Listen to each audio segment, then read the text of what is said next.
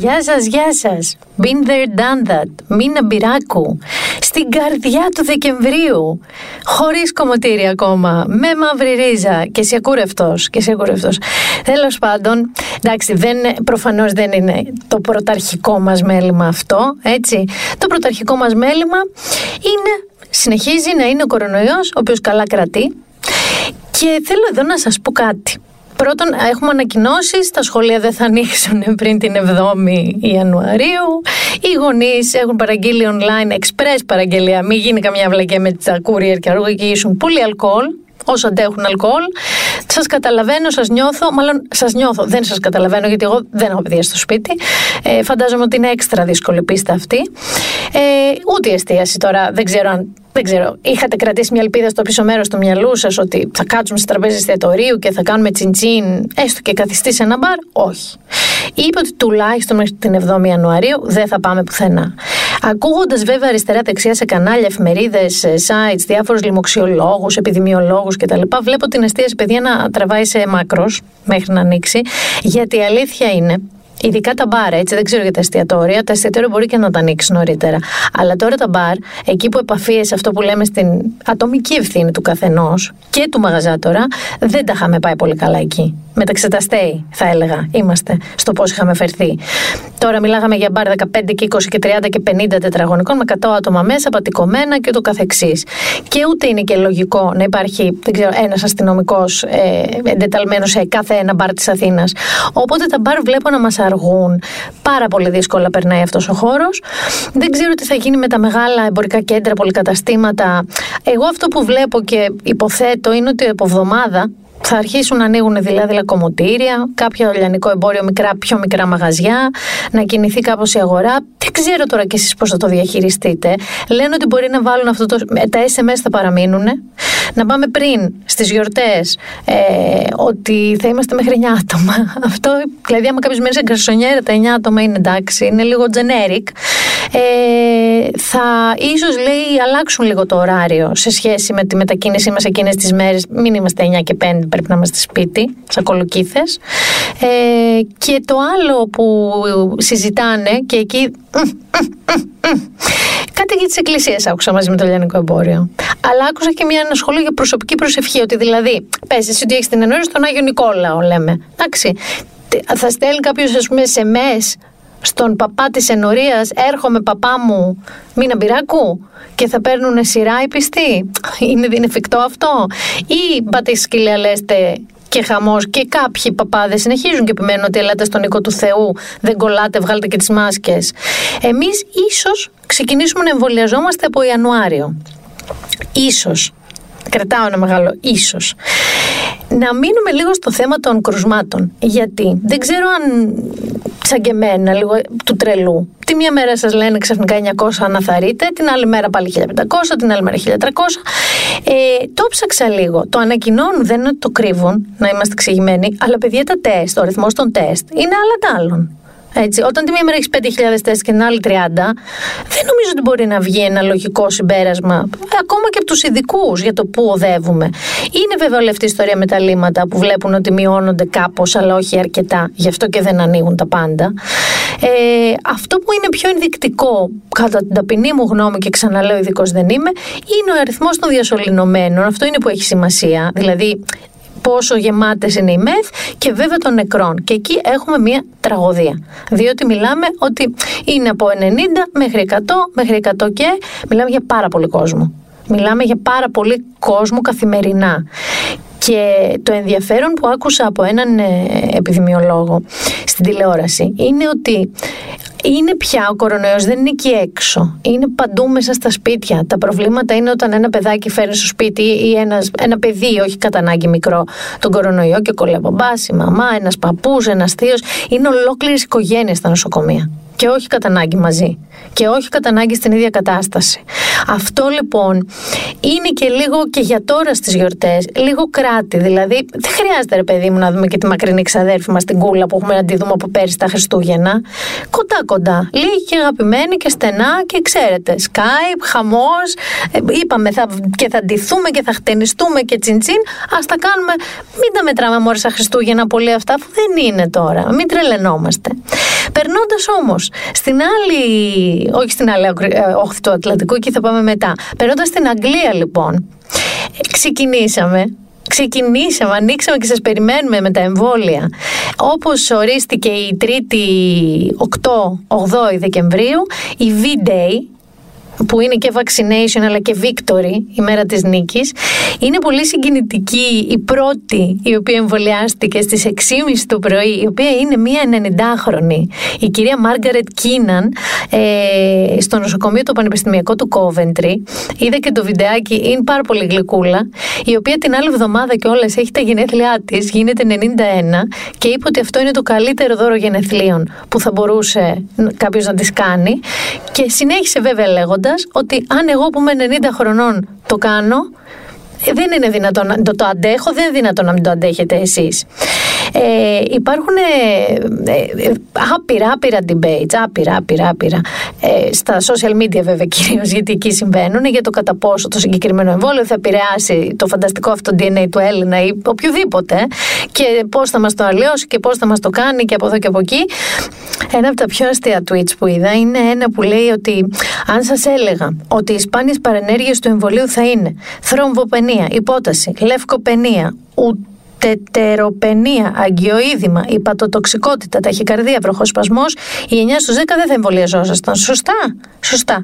Αλλά επειδή είναι σπάνιες παρενέργειες του Παναντόλ, πάλι καλά. Αυτό που θέλω να σας πω είναι ότι αν κοιτάξουμε τα χαρτάκια των πιο καθημερινών φαρμάκων που παίρνουμε, δεν ξέρω αν θα τα παίρναμε. Εγώ πιστεύω θα τα παίρναμε.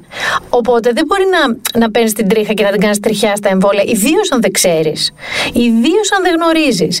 Και υπάρχουν και άνθρωποι που στέλνουν σε φίλους τους απλοϊκό μήνυμα αρέσει θα το κάνεις γιατί θα, θα, θα φτώσει το DNA μας. Και υπάρχουν άνθρωποι που είναι επιστήμονες και τους απαντάνε και λένε: Ορίστε, ορίστε.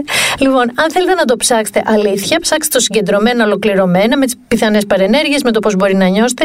Έχει πολύ ενδιαφέροντα άρθρα το News 24-7, να το πούμε αυτό. Και μιλώντας όμως για εμβόλια, θέλω να πάμε σε κάτι.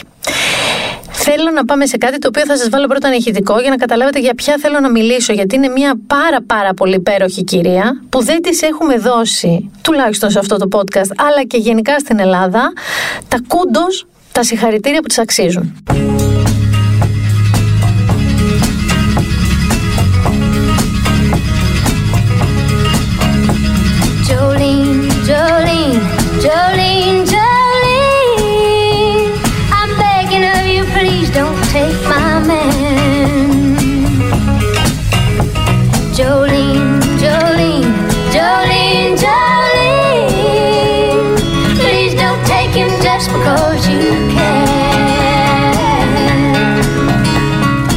Μιλάμε για τη φοβερή και τρομερή Ντόλι Πάρτον.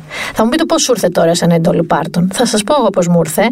Η γεννημένη στο Τενεσί και χαρακτηριστική για τα μαλλιά, για τα το στήθος, το πλούσιο που το τονίζει, τα φοβερά μακριά της νύχια. Αυτή η τραγουδίστρια λοιπόν της country είναι κάτι πολύ μεγαλύτερο από αυτό. Και πώς μου ήρθε εμένα τώρα μιλώντας για εμβόλια. Γιατί; Η Dolly Parton, το εμβόλιο της Moderna, που όπου να έρχεται και αυτό, έχει ήδη εγκριθεί Pfizer και BioNTech, έρχεται και της Moderna, είναι η Dolly Πάρτον ο λόγος που θα έχουμε αυτό το εμβόλιο.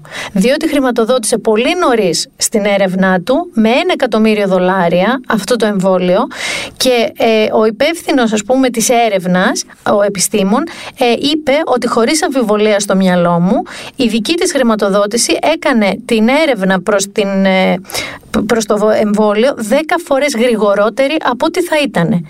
Με αφορμή λοιπόν αυτό, για την Τόλι Πάρτον, η οποία πολύ αθόρυβα. Το μάθαμε πολύ μετά εορτή, όταν πια και η Μοντέρνα είχε φτάσει στο 95% αποτελεσματικότητας. Άλλη κουβέντα εδώ παρένθεση, αν το, το εμβόλιο μας προστατεύει από το να κολλήσουμε τον ιό ή αν μας προστατεύει από τα συμπτώματα του ιού. Δηλαδή ότι μπορεί να τον κολλήσουμε, αλλά να μην εμφανίζουμε συμπτώματα. Ψάξτε το και αυτό. Μην λέτε πράγματα άμα δεν τα ξέρουμε. Ξανά πάω στην Τόλι Πάρτον. Εκτός λοιπόν από τη χρηματοδότηση της Μοντέρνα.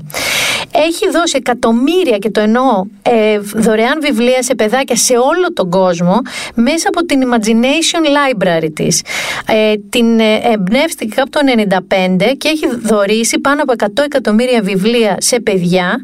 Και το πρόγραμμα αυτό, εκτός από την Αμερική, τρέχει στον Καναδά, στην Αυστραλία, στην Αγγλία και στην Ιρλανδία. Επίσης, έβγαλε από την τσέπη της γιατί στην Αμερική έχουν επίσης τεράστιες πυρκαγιές, όπως έχουμε και εδώ. Ωραία. Κάποια στιγμή λοιπόν στα Great Smoky Mountains είχε μια πυρκαγιά που κατέστρεψε πάρα πολλά σπίτια και ε, το περιβάλλον γύρω από αυτά και τους έδινε μηνιαία ένα εισόδημα στους κατοίκους γιατί είπε ότι ναι ξέρω ότι τα λεφτά βοηθάνε αλλά πιο πολύ απ' όλα θέλω οι άνθρωποι αυτοί να ξέρουν ότι πάντα θα έχουν ένα νόμο να στηριχτούν και τι όμο, είναι και μικροσκοπική το Πάρτον με όλα αυτά τα εφόδια που έχει να το πούμε έτσι Επίσης, όταν βοήθησε να χτιστεί ένα νοσοκομείο παρακαλώ, ε, προς τιμήν του γιατρού που την ξεγέννησε. Που της, ε, που, τη, μάλλον βοήθησε τη μαμά της να, να γεννηθεί ντόλη. Γιατί τότε λέει ο μπαμπάς της δεν είχε λεφτά και πλήρωσε το γιατρό με ένα σακί αλεύρι.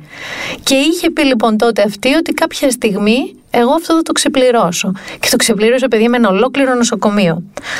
Άλλο άνοιξε η ίδια ένα ε, ας πούμε οργανισμό και ένα καταφύγιο προστασίας και περίθαλψης του περίφημου Bold Eagle, του ΑΕΤΟΥ, αυτό που είναι και σύμβολο στην Αμερική, ο οποίος κάποια στιγμή κινδύνευε και υπό με εξαφάνιση. Οπότε αυτή ίδρυσε και αυτό. Συνεχίζω. Συνεχίζω. Στηρίζει έρευνες που αφορούν το περιβάλλον. Εξού και όταν στα παλάχια όρη οι επιστήμονες ανακάλυψαν μια καινούρια λιχίνα, ένα καινούριο φυτό, θέλω να σας πω πώς το ονόμασαν. Το ονόμασαν τζαπο, Τζαπεβιέλα Ντολιπαρτονιάνα, προς τιμήν της. Έχει λοιπόν και ένα νέο φυτό που ανακαλύφθηκε ε, στο όνομά της. Ε, το Στάνφορντ το Πανεπιστήμιο που έχει ένα μη κερδοσκοπικό οργανισμό που τον λέγεται Happiness, τον λένε Happiness Hall of Fame, δηλαδή Hall of Fame της ευτυχίας, ε, της έχει δώσει το βραβείο γιατί είπε ότι είναι από τους ανθρώπους που μοιράζουν πραγματική ευτυχία στον κόσμο. Και η ίδια ε, στον ευχαριστήριο λόγο της είπε παιδιά δεν είναι ευτυχία, είναι το μπότοξ μου. Γιατί έχει και τρομερό αυτό σαρκασμό και χιούμορ. Επίσης, έγραψε το κομμάτι που ακούσαμε πριν, το Τζολίν, το οποίο είναι ένα από τα πιο σπαρακτικά και υπέροχα κομμάτια, μαζί με το κομμάτι που θα ακούσετε αμέσως τώρα και θα ανατριχιάσετε.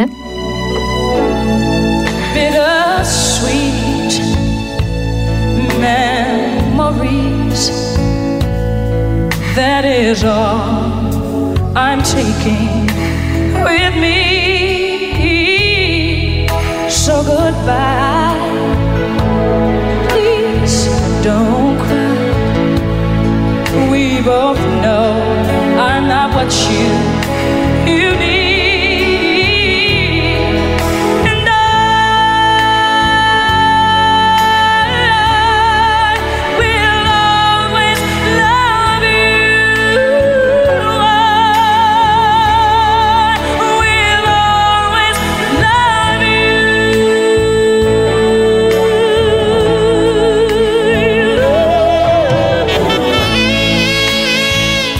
Μέσα σε μία μέρα. Έγραψε το Τζολίν και το I will always love you. Τι κομματάρα είναι αυτή. Πραγματικά, παιδιά, εγώ με αυτό το κομμάτι μπορεί να είναι και τα νιάτα μου, αλλά να τριχιάζω και ειδικά από την εκτέλεση της. Αχ, αδικοχαμένης Whitney, τι φωνάρα είναι αυτή η γυναίκα. Η Ντόλι Πάρτον, λοιπόν, έχει γράψει πάνω από 3.000 τραγούδια και έχει δώσει να μελοποιηθούν συνθέσεις, στίχους, δεν είναι μόνο τα δικά της. Επίσης, αν θυμάστε την Buffy τη βαμπυρο, βαμπυροφώνησα, Buffy the Vampire Slayer, επί έξι χρόνια τη χρηματοδοτούσε κρυφά μέσω μιας, επειδή κινδύνευε, δεν είχε τα απαραίτητα χρήματα για να συνεχιστεί και το αγαπούσε και η ίδια, το χρηματοδοτούσε κρυφά μέσω μιας εταιρείας παραγωγής που η ίδια είχε δημιουργήσει. Και έδωσε η ίδια προσωπικά ένα τσεκ, μία επιταγή σε μία από τις γυναίκες παραγωγούς της σειράς όταν έμαθε ότι δεν πληρώνεται το ίδιο με τους άντρες. Τώρα σας μιλάω για παλιά, μιλάμε για το 97, πριν αρχίσουμε να συζητάμε εμείς για τη διαφορά πληρωμών μεταξύ αντρών και γυναικών. Επίσης, όταν τη ρωτήσανε τώρα πρόσφατα για το Black Lives Matter, φέτος που γίνανε όλα αυτά, η ίδια απάντησε ότι «Do we think our little white asses are the only ones that matter» αν νομίζουμε ότι τα δικά μας λευκά ποπουδάκια η τόσιδα, η λευκή, είμαστε οι μόνοι που μετράμε. Άρα είναι και, να σας θυμίσω ότι έχει γεννηθεί και μεγαλώσει και στο Τενεσί, που δεν είναι και μια πάρα πολύ έτσι ανοιχτόμυαλη περιοχή, τον είπα. Δεν θα σας κουράσω πολύ ακόμα, θα σας πω όμως ότι στην πατρίδα της, εκεί που γεννήθηκε, στην επαρχία που γεννήθηκε στο Τενεσί, είναι αυτή τη στιγμή η μεγαλύτερη εργοδότης που υπάρχει. Διότι πήγε και άνοιξε ένα theme park, ένα θεματικό πάρκο, στην Αμερική παντού έχει, το περίφημο Dollywood, και έχει δώσει δουλειά σε 4.000 ανθρώπους σε 4.000 ανθρώπους. Το οποίο το έχει κάνει και σε άλλες περιοχές, να σας πω, και στο Μαϊάμι και από εδώ και από εκεί. Και επίσης, ο δήμαρχος και του Νάσβελ και ο κυβερνήτης της Νότιας Καρολίνας έχουν ορίσει μέρα εορτασμού Ντόλι Πάρτον. Αυτά λοιπόν για την τόλη μας. Αυτά και άλλα πολλά είναι για την τόλη μας. Γιατί, γιατί σας τα είπα όλα αυτά, Γιατί πολλές φορές λέμε Α, τόλη πάρτον. Έλα μου που θα τη χρωστάμε ένα από τα εμβόλια που θα μας σώσουν αυτή την αποφράδα χρονιά. Οπότε αυτή η ειδική μνήα της ανήκει. Μία άλλη ειδική μνήα, θα μείνω σε αυτή την πλευρά του Ατλαντικού, ανήκει, γιατί δεν το θίξαμε όταν συνέβη την προηγούμενη εβδομάδα, στην πρώην Ellen Page, νυν Elliot Page είναι η ηθοποιός και πλέον όπως η ίδια θέλει να λέγεται ο ηθοποιός, ο Elliot Page που γνωρίσαμε και αγαπήσαμε στο Hard Candy, στο Juno και βέβαια και στο Umbrella Academy τώρα που βλέπουμε στο Netflix. Ο Elliot πλέον Page και πρώην Ellen Page λοιπόν ήταν από πολύ νωρίς ακτιβιστής. Ε, ήταν φεμινιστής πριν είναι Οκ, πριν είναι μαζικό, πριν όλοι είμαστε φεμινιστές και μάλιστα είχε πει ότι πώς γίνεται να μην καταλαβαίνετε ότι ζούμε σε μια πατριαρχική εποχή όταν και μόνο η λέξη φεμινισμός θεωρείται αρνητική. Έχει συνδεθεί με κάτι ριζοσπαστικό. Και καλά κάνει και είναι ριζοσπαστικό γιατί έτσι πρέπει. Το 2014 είχε αυτοπροσδιοριστεί δημοσίως ως λεσβία να σας πω ότι το Hollywood, ναι, οκ, είναι φιλικό και είναι και πιο, είναι καλλιτέχνης, αλλά δεν συγχωρεί. Δηλαδή δεν συγχωρεί ο κόσμος που βλέπει ή δεν βλέπει τις ταινίες και κατά συνέπεια πλήττονται και καριέρες ανθρώπων. Περίτρανο παράδειγμα η Ellen DeGeneres που είχε απολυθεί από το show. Άλλο τώρα τα έχει καταφέρει, έτσι. Η Ellen Page, Elliot Page πλέον λοιπόν είχε πει όταν είπε δημόσια ότι είναι λεσβία ότι νιώθω προσωπική υποχρέωση και κοινωνική ευθύνη. Το κάνω και για εγωιστικούς λόγους επειδή έχω κουραστεί να κρύβομαι και έχω κουραστεί να λέω ψέματα δια της παράληψης, δηλαδή να μιλάω όλη την αλήθεια. Έχω υποφέρει χρόνια επειδή φοβόμουν να κάνω outing στον εαυτό μου Υπέφερε το πνεύμα μου, υπέφερε η ψυχική μου υγεία, υπέφεραν οι σχέσεις μου. Και στέκομαι εδώ σήμερα μαζί με όλους εσάς από την άλλη μεριά αυτού του πόνου. Γιατί πραγματικά, παιδιά, σκεφτείτε λίγο και πολλοί από εσάς που ακούτε μπορεί να το βιώνετε. Το να ζεις μία διπλή ζωή, να έχεις μέσα σου αυτό που θες να είσαι και έξω σου για τις κοινωνικές συμβάσεις να δεις κάτι άλλο και να καταπιέζεσαι 24 ώρες το 24ωρο και όταν κοιμάσαι και όταν είσαι ξύπνιος και όταν δουλεύεις και όταν διασκεδάζεις είναι ένα χτυκιό ανυπόφορο. Τι θέλω λοιπόν εγώ τώρα να πω; Μπερδεύομαι, μπορώ να λέω ξαφνικά αντί για η Ellen Page, ο Elliot Page, ναι. Καταλαβαίνω το τι σημαίνει ότι αυτό προσδιορίζεται ως τρανς, άντρας και non-binary απολύτως; Όχι. Ξέρετε όμως τι είναι η δουλειά μας. Γιατί έχω ακούσει διάφορες συζητήσεις σε σχέση με αυτό που κυρίως είναι πλάκα, εύκολη και επιφανειακή. Αυτό λοιπόν εγώ που θέλω να σας πω είναι ότι δεν τα καταλαβαίνω όλα. Και πλέον οι άνθρωποι που αυτοπροσδιορίζονται μπορεί να είναι πολύ περίπλοκο αυτό με το οποίο αυτοπροσδιορίζονται. Οφείλω όμως, έτσι νιώθω εγώ, να κάτσω να ψάξω, να διαβάσω και να καταλάβω. Και θεωρώ ότι αυτό πρέπει να κάνουμε όλοι. Το να κάνουμε πλάκα είναι η εύκολη οδός, είναι η λάθος οδός και είναι και ο λόγος που πάρα πολλοί άνθρωποι ντρέπονται, φοβούνται να πούν αυτό που είναι. Άρα, ναι, η εποχή αλλάζει. Η εποχή αλλάζει ταχύτατα. Μπορεί κάποιος να μου πει ακόμα και το ότι μέχρι πριν πολλά χρόνια όχι τόσα πολλά χρόνια, ακόμα και το να είσαι απλά γκέι ήταν μία αποδεκτό στη γενικότερη κοινωνία και στην ελληνική, θα σας πω εγώ ειδικά, και στην ελληνική επαρχία ακόμα περισσότερο. Τώρα λοιπόν μας έχουν πετάξει κι άλλους όρους και μπουρδουκλωνόμαστε. Ρε παιδιά, είναι δουλειά μας όμως να το μάθουμε αυτό. Δηλαδή, τρώμε χρόνο στη ζωή μας με τόσα πράγματα καθημερινά. Τον ξοδεύουμε, τον πετάμε το χρόνο. Ασχοληθείτε λίγο με το πώς εξελίσσεται η κοινωνία, με το πώς εξελίσσονται οι άνθρωποι και να στηρίζετε πάντα, πάντα το δικαίωμά τους να είναι αυτό που θέλουν. Ασυζητητή. Να νιώθουν και οι ίδιοι ελεύθεροι, να μπορούν να υπάρχουν στις σχέσεις τους, στις κοινωνίες τους, στις οικογένειές τους, όπως θέλουν να είναι. Να κοιμούνται με όποιον θέλουν να είναι, να λέγονται όπως θέλουν να λέγονται. Δεν είναι τόσο αστείο και δεν είναι και τόσο περίπλοκο. Καταλαβαίνω ότι μπερδεύεστε. Αλήθεια σας το λέω κι εγώ. Α ξεπερδευτούμε, δεν και τόσο πυρηνική φυσική. Θα μείνω όμως, θα συνεχίσω να μένω στην Αμερική. Όχι, δεν θα πω τίποτα για Τραμπ σήμερα. Τίποτα. Ίσως κάνω να, μια παρενθεσούλα γιατί πάω προς Λευκό Οίκο. Ίσως μια παρενθεσούλα για τη Μελάνια που αφού ξέρει ότι φεύγει, το έχει ρίξει έξω παιδιά. Τι κάτι παλτάρες, 6.000 ευρώ που φοράει. Τι πάρτι κάνει στο Λευκό Οίκο. Σου λέει απολύω με ψαρούκλες τα μαλλιά μου κάνω μπουκλε. Τέτοια κατάσταση. Πάω όμως στο Λευκό Οίκο στην καλή του εκδοχή. Γιατί; Ο Biden έρχεται. Κοντοζυγώνει η εποχή και ο καιρός που θα τον δούμε επισήμως πρόεδρο των ΗΠΑ. Έχουμε ήδη πει για την Κάμαλα Χάρη που είναι η πρώτη αντιπρόεδρος γυναίκα και μαύρη και ασιάτισα μαζί. Έτσι, με ρίζες, δηλαδή έχει σπάσει όλα τα γυάλινα τα βάνια που υπήρχαν. Έχουμε όμως και άλλη μια γυναίκα στο Λευκό Οίκο που ανακοινώθηκε. Μάλιστα έχουμε ένα μόνο γυναικείο team επικοινωνιακό όλου του Λευκού Οίκου. Είναι μόνο γυναίκες. Αλλά η εκπρόσωπος τύπου του Λευκού Οίκου παίξε εμά τώρα να καταλάβουν. Όταν οι Έλληνες γράφαν φιλοσοφία, εσείς ακόμα κρεμόσασταν από τα περίφημος γκάς πορτόκαλος από κάποτε, είναι η Τζεν Ψάκη, Τζένιφερ Ψάκης. Φυσικά και είναι κατά το ίμιση Ελληνίδα. Ο μπαμπάς ο Δημήτρης Ψάκης είναι κάπου από τη Μεσσηνία. Ε, καλό λάδι και καλές εκπροσώπους τύπου. Είναι μια πολύ σημαντική γυναίκα, δεν είναι, αν και μικρή, είναι 42 χρονών. Ε, ήταν και στη διακυβέρνηση την εποχή Ομπάμα ως διευθύντρια επικοινωνίας του Λευκού Οίκου. Φυσικά ο Τραμπ την έδιωξε, εννοείται.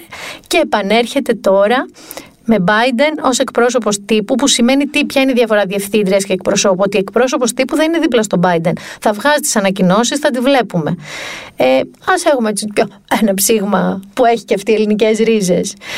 Και μιας και είπαμε για δυναμικές γυναίκες, γυναίκες που κάτι έχουν πετύχει, θέλω να σας προτείνω να κάνετε κάτι πάρα πολύ ενδιαφέρον το Σαββατοκύριακο που έρχεται. Δηλαδή Σάββατο και Κυριακή 12 και 13 Δεκεμβρίου. Γίνεται το τρίτο Liva Legacy μία πρωτοβουλία της Mastercard και του Women on Top και για πρώτη φορά αυτό γίνεται online για ευνόητους λόγους. Θα μπείτε στο eventora.gr κάθετος Liva Legacy, θα συμπληρώσετε τη φόρμα συμμετοχής και θα λάβετε μέρος. Γιατί να το κάνετε τώρα αυτό; Διότι είναι μια πρωτοβουλία η οποία στηρίζει τη γυναική ενδυνάμωση στο χώρο της εργασίας και έχει δύο διαφορετικές ενότητες πάρα πολύ ενδιαφέρουσες. Το Σάββατο 12 δηλαδή του μήνα, είναι η πρώτη ενότητα η οποία έχει τίτλο Powerful Stories. Και θα γίνουν και τα speed training sessions την ίδια μέρα. Στα Powerful Stories, όπως φαντάζεστε, είναι γυναίκες από το χώρο ε, των επιχειρήσεων, των τεχνών, της υγείας, οι οποίες δίνουν τη δική τους εμπειρία και ιστορία από το χώρο της δουλειάς τους, τι αντιμετώπισαν, πώς το ξεπέρασαν και ούτω καθεξής. Τι Κυριακή Έχουμε τη δεύτερη ενότητα με τίτλο Change Making και έχουμε και τα Speed Mentoring Sessions. Στη δεύτερη μέρα λοιπόν είναι άνθρωποι στο Change Making οι οποίοι προσπαθούν καθημερινά να δημιουργήσουν τις βάσεις για ένα καλύτερο, πιο δίκαιο και ισότιμο κόσμο και στο χώρο της εργασίας. Και το οποίο μας δίνουν και συμβουλές για το πώς και αυτόνομα κάθε μια μας αλλά και πώς όλες μαζί μπορούμε να αντιμετωπίσουμε αυτού του τύπου τις δυσκολίες. Τα δύο sessions, τα speed training και τα speed mentoring, στην ουσία σας δίνουν ε, γνώσεις αλλά και χρήσιμα εργαλεία και φόδια για να πετύχετε το δικό σας όνειρο, τη δική σας φιλοδοξία, την ιδέα που είχατε και δεν ξέρετε πώς να, από πού να την πιάσετε και πού να πάτε. Αλλά για να μην πολύ λόγο εγώ, έχω τον πιο κατάλληλο άνθρωπο να μας μιλήσει για το Liva Legacy είναι η Διευθύντρια Επικοινωνίας και Μάρκετινγκ της Mastercard, η κυρία Ιωάννα Μίγκου. Γεια σας. Γεια σας, γεια σας και από μένα. Σας ε, καλέσαμε γιατί θέλουμε να μας πείτε λίγα πράγματα παραπάνω για το τρίτο Liva Legacy το οποίο θα συμβεί Σάββατο και Κυριακή 12 και 13 Δεκεμβρίου και πρώτη φορά online. Ακριβώς έτσι είναι. Ε, χαίρομαι πάρα πολύ που τα λέμε καταρχήν. Ε, ε, σας παρακολουθώ, σας ακούω και μου αρέσει πάρα πολύ ο τρόπος που ακουμπάτε κάποια θέματα και χαίρομαι πάρα πολύ που θα μιλήσουμε για το συγκεκριμένο θέμα. Είναι, είναι μια πρωτοβουλία που ενθουσιάστηκα όταν τη διάβασα. Γιατί χαίρομαι, χαίρομαι πολύ. Μιλάμε ακριβώς για γυναική ενδυνάμωση στο χώρο τον εργασιακό ο οποίος η αλήθεια είναι, είναι κάνουμε μεγάλα βήματα γενικά για την ενδυνάμωση τη γυναικεία στον κόσμο. Ε, ο εργασιακός χώρος είναι πολύ καιρό ένα αγκάθι και είναι πολύ ωραίο αυτό που κάνετε. Ευχαριστούμε, ευχαριστούμε πολύ και εμείς είμαστε πολύ και ενθουσιασμένοι και περήφανοι και όπως είπατε είναι και η τρίτη χρονιά φέτος και έτσι νιώθουμε λίγο και πιο σίγουροι και έχουμε μεγαλύτερη αυτοπεποίθηση και έχουμε δει και κάποια πρώτα αποτελέσματα και έτσι είμαστε πολύ χαρούμενοι καταρχήν που ε, μπορούμε και το κάνουμε και φέτος όπως είπατε είναι online, είναι η πρώτη μας online εκδήλωση. το κύριο χαρακτηριστικό της πρωτοβουλίας όπως είπαμε είναι να πετύχει τους, ε, τους στόχους της ε, με πρωταρχικό αυτό της γυναικείας ενδυνάμωση στο εργασιακό περιβάλλον όπως ε, αναφέρατε κι εσείς. Ε, εξελίσσεται και αναπτύσσεται συνεχώς και κάθε χρόνο λοιπόν ε, έχουμε και νέα κίνητρα και σκεφτόμαστε συνεχώς νέα πράγματα. Τι έχετε ε, φέτος καινούριο, τι καινούριες δράσεις και ενέργειες έχετε εντάξει; Ναι, να σας πω, ε, η πρωτοβουλία καταρχήν αποτελείται από δύο πολύ βασικά κομμάτια. Ε, το ένα είναι οι ομιλίες καταξιωμένων επαγγελματιών ε, που στοχεύουν να εμπνεύσουν και να κινητοποιήσουν τους συμμετέχοντες ή τις συμμετέχουσες. Και το δεύτερο είναι τα speed training και mentoring sessions. Ε, αυτά συμπληρώνουν τις ομιλίες και παρέχουν ε, τα απαραίτητα εφόδια στις συμμετέχουσες να μπορέσουν να κάνουν πράξη όσα άκουσαν προηγουμένως τις ομιλίες. Αυτό ε, για μένα είναι πολύ ναι. σημαντικό. Συγγνώμη που σας διακόπτω γιατί πολλές γυναίκες σε μεταξύ μας συζητήσεις έχουμε ιδέες, έχουμε κάποιες φιλοδοξίες, πράγματα που θα θέλαμε να πετύχουμε, αλλά δεν γνωρίζουμε πώς να κινηθούμε. Ακριβώς.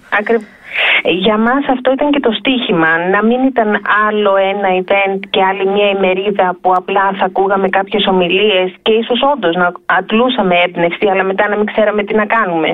Ε, και για μας τα speed training και mentoring sessions είναι η πρακτική έκφανση όλων αυτών που ακούμε προηγουμένως ε, και έτσι δίνουμε τον τρόπο μέσα φυσικά από το συνεργάτη μας Women on Top να βάλουν και σε πράξη αυτά που ίσως ε, σκέφτονται, έχουν στο μυαλό τους ή ίσως μόλις τα εμπνεύστηκαν λόγω των ομιλιών.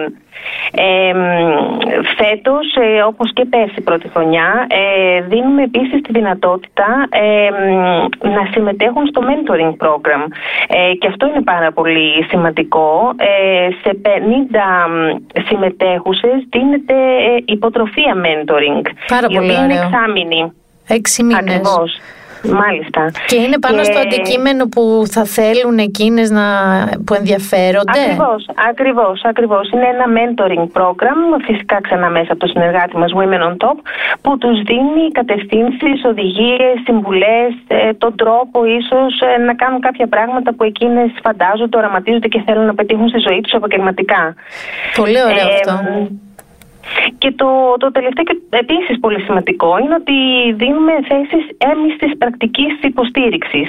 Ε, με την υποστήριξη τη δική μας αλλά και των δικτύου των ε, συνεργατών μας. Μπορούν δηλαδή οι ενδιαφερόμενες να υποβάλουν το CV τους ε, για θέσεις οι οποίες είναι διαθέσιμες αυτή τη στιγμή ξανά εξάμεινε ε, και έμιστε, που επίσης είναι πολύ σημαντικό Πάρα πολύ. Πάρα πολύ γιατί συνήθως πρακτική είναι, ξέρετε, μη σας τα λέω ε, να ρωτήσω τώρα κάτι. Επειδή ακριβώς ναι. είστε στην τρίτη χρονιά, έχετε, μπορεί να έχετε συνομιλήσει και με συμμετέχουσες ή να έχετε έτσι κάποιο μέτρικ, ας πούμε. Έχετε παρατηρήσει αλλαγές γενικότερα προς το καλύτερο αυτό το τριετές διάστημα, είτε ως προς το πώς οι επιχειρήσεις, γιατί έχει αυτό σημασία, αντιμετωπίζουν τις γυναίκες υπαλλήλους τους, αλλά ως και το προς το πώς οι ίδιες οι γυναίκες διεκδικούν, ας πούμε, την ισότητα σε μισθούς, σε προοπτική εξέλιξης κτλ.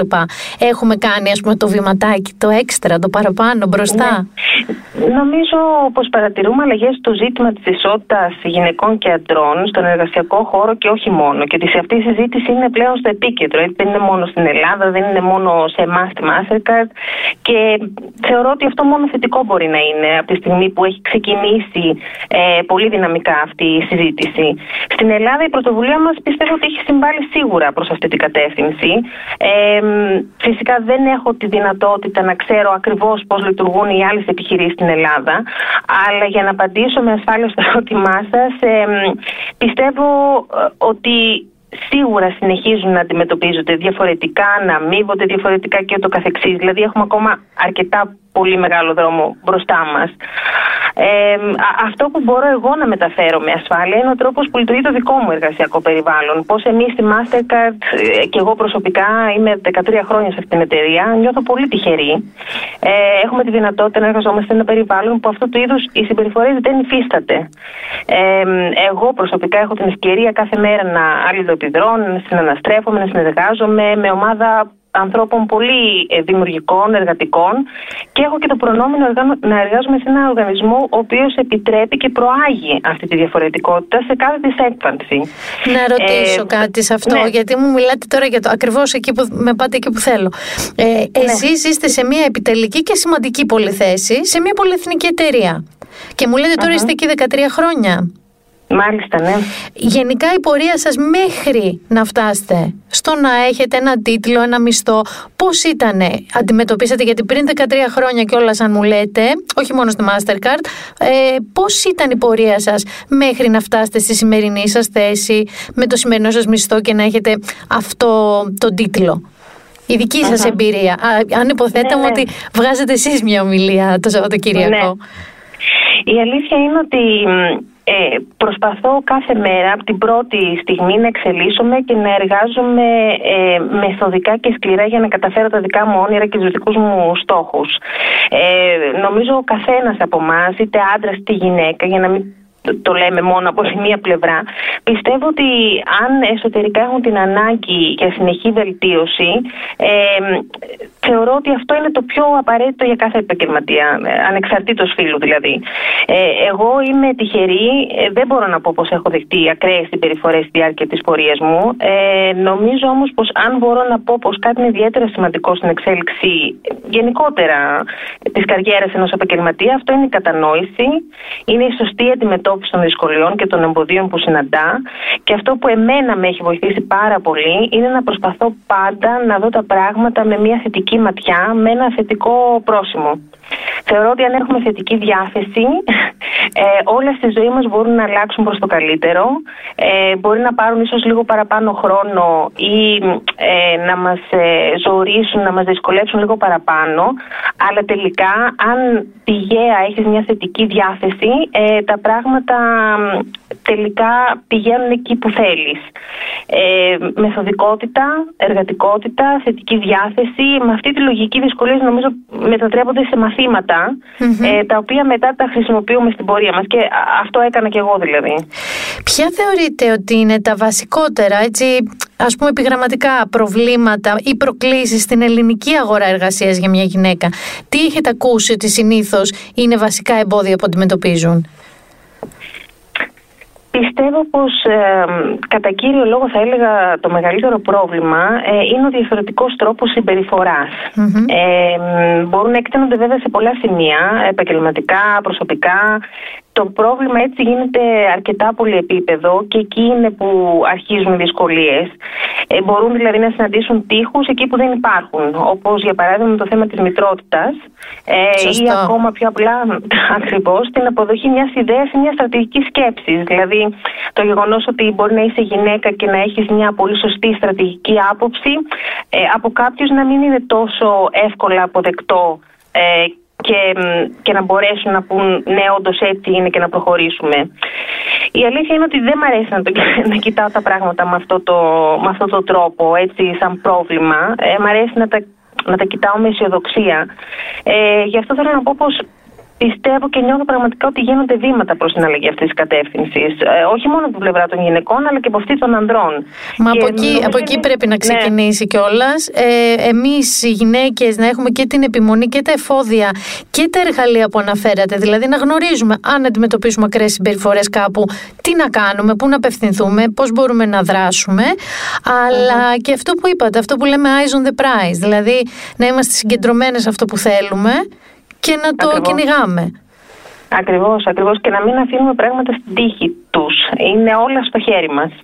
Αυτή είναι και μια πολύ ωραία συμβουλή νομίζω για τις γυναίκες που αυτή τη στιγμή διεκδικούν τη θέση τους εκεί έξω στην αγορά εργασίας και τις φιλοδοξίες τους.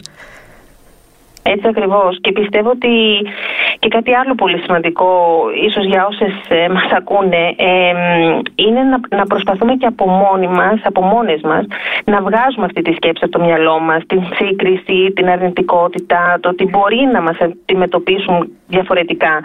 Αν εμείς οι ίδιοι είμαστε καλά με τον εαυτό μας και ε, όπως είπα πριν έχουμε μέθοδο, έχουμε στόχους και όνειρα και πάμε κατευθείαν να τα πετύχουμε, ε, νομίζω ότι αυτό, αυτό θα γίνει τελικά πραγματικότητα.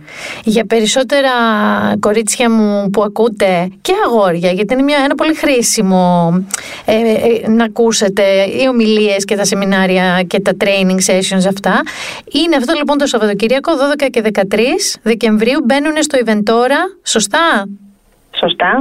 .gr, ε, κάθετος Live a Legacy και δηλώνουν τη συμμετοχή τους και θα τα πούμε εκεί. Όλοι μαζί. Φυσικά, σας περιμένουμε. Ευχαριστούμε πολύ κυρία Μίγκου. Εγώ ευχαριστώ. Καλή συνέχεια. Επίσης. Αυτό λοιπόν είναι μια πολύ καλή καλή καλή ιδέα να κάνετε αυτό το Σαββατοκύριακο. Αυτό που δεν είναι πολύ καλή ιδέα δεν τρελάθηκα. Πάντα ξέρετε, έχετε καταλάβει ότι ε, το, το συγκεκριμένο μυαλό λειτουργεί με κάποια άλματα. Αριστερά, δεξιά. Ελπίζω να μην σας κουράζω. Συνειρμός λέγονται. Ηρμός σκέψης λέγεται. Όταν με το καλό ανοίξουν τα μαγαζιά, θα ήθελα να μην συνοστιστείτε. Δεν ξέρω αν το λέω και σωστά. Να μην πλακωθείτε ο ένας με τον άλλο, να πάρετε τι άραγε. Θα μου πεις, δεν έχουμε και τη λύση των ίσοψ. Θα το λέω και το ξαναλέω. Γιατί αργούνε ρε παιδιά. Δηλαδή θα πάνε για Πάσχα τα δώρα. Ελπίζω να κολλάνε λίγο και με το Πάσχα. Οπότε ναι, μπορεί να θελήσετε να πάτε να πάρετε και τίποτα δώρα. Μη δούμε όμως σκηνές σαν και αυτές που είδαμε στο Χάροτ του Λονδίνου. Η οποία, εντάξει, παιδιά, μία, είχε εμβολιαστεί μια κυρία 91 ετών. Δεν υπάρχει κάποια νοσία της Αγέλης. Και τι πήτανε, πατικωμένοι έξω από τα Χάροτ και περιμένανε τι; Χωρίς μάσκες, χωρίς τίποτα. Δεν θα σας προλαβαίνουνε. Αλλά είπα Χάροτς και τι σκέφτηκα.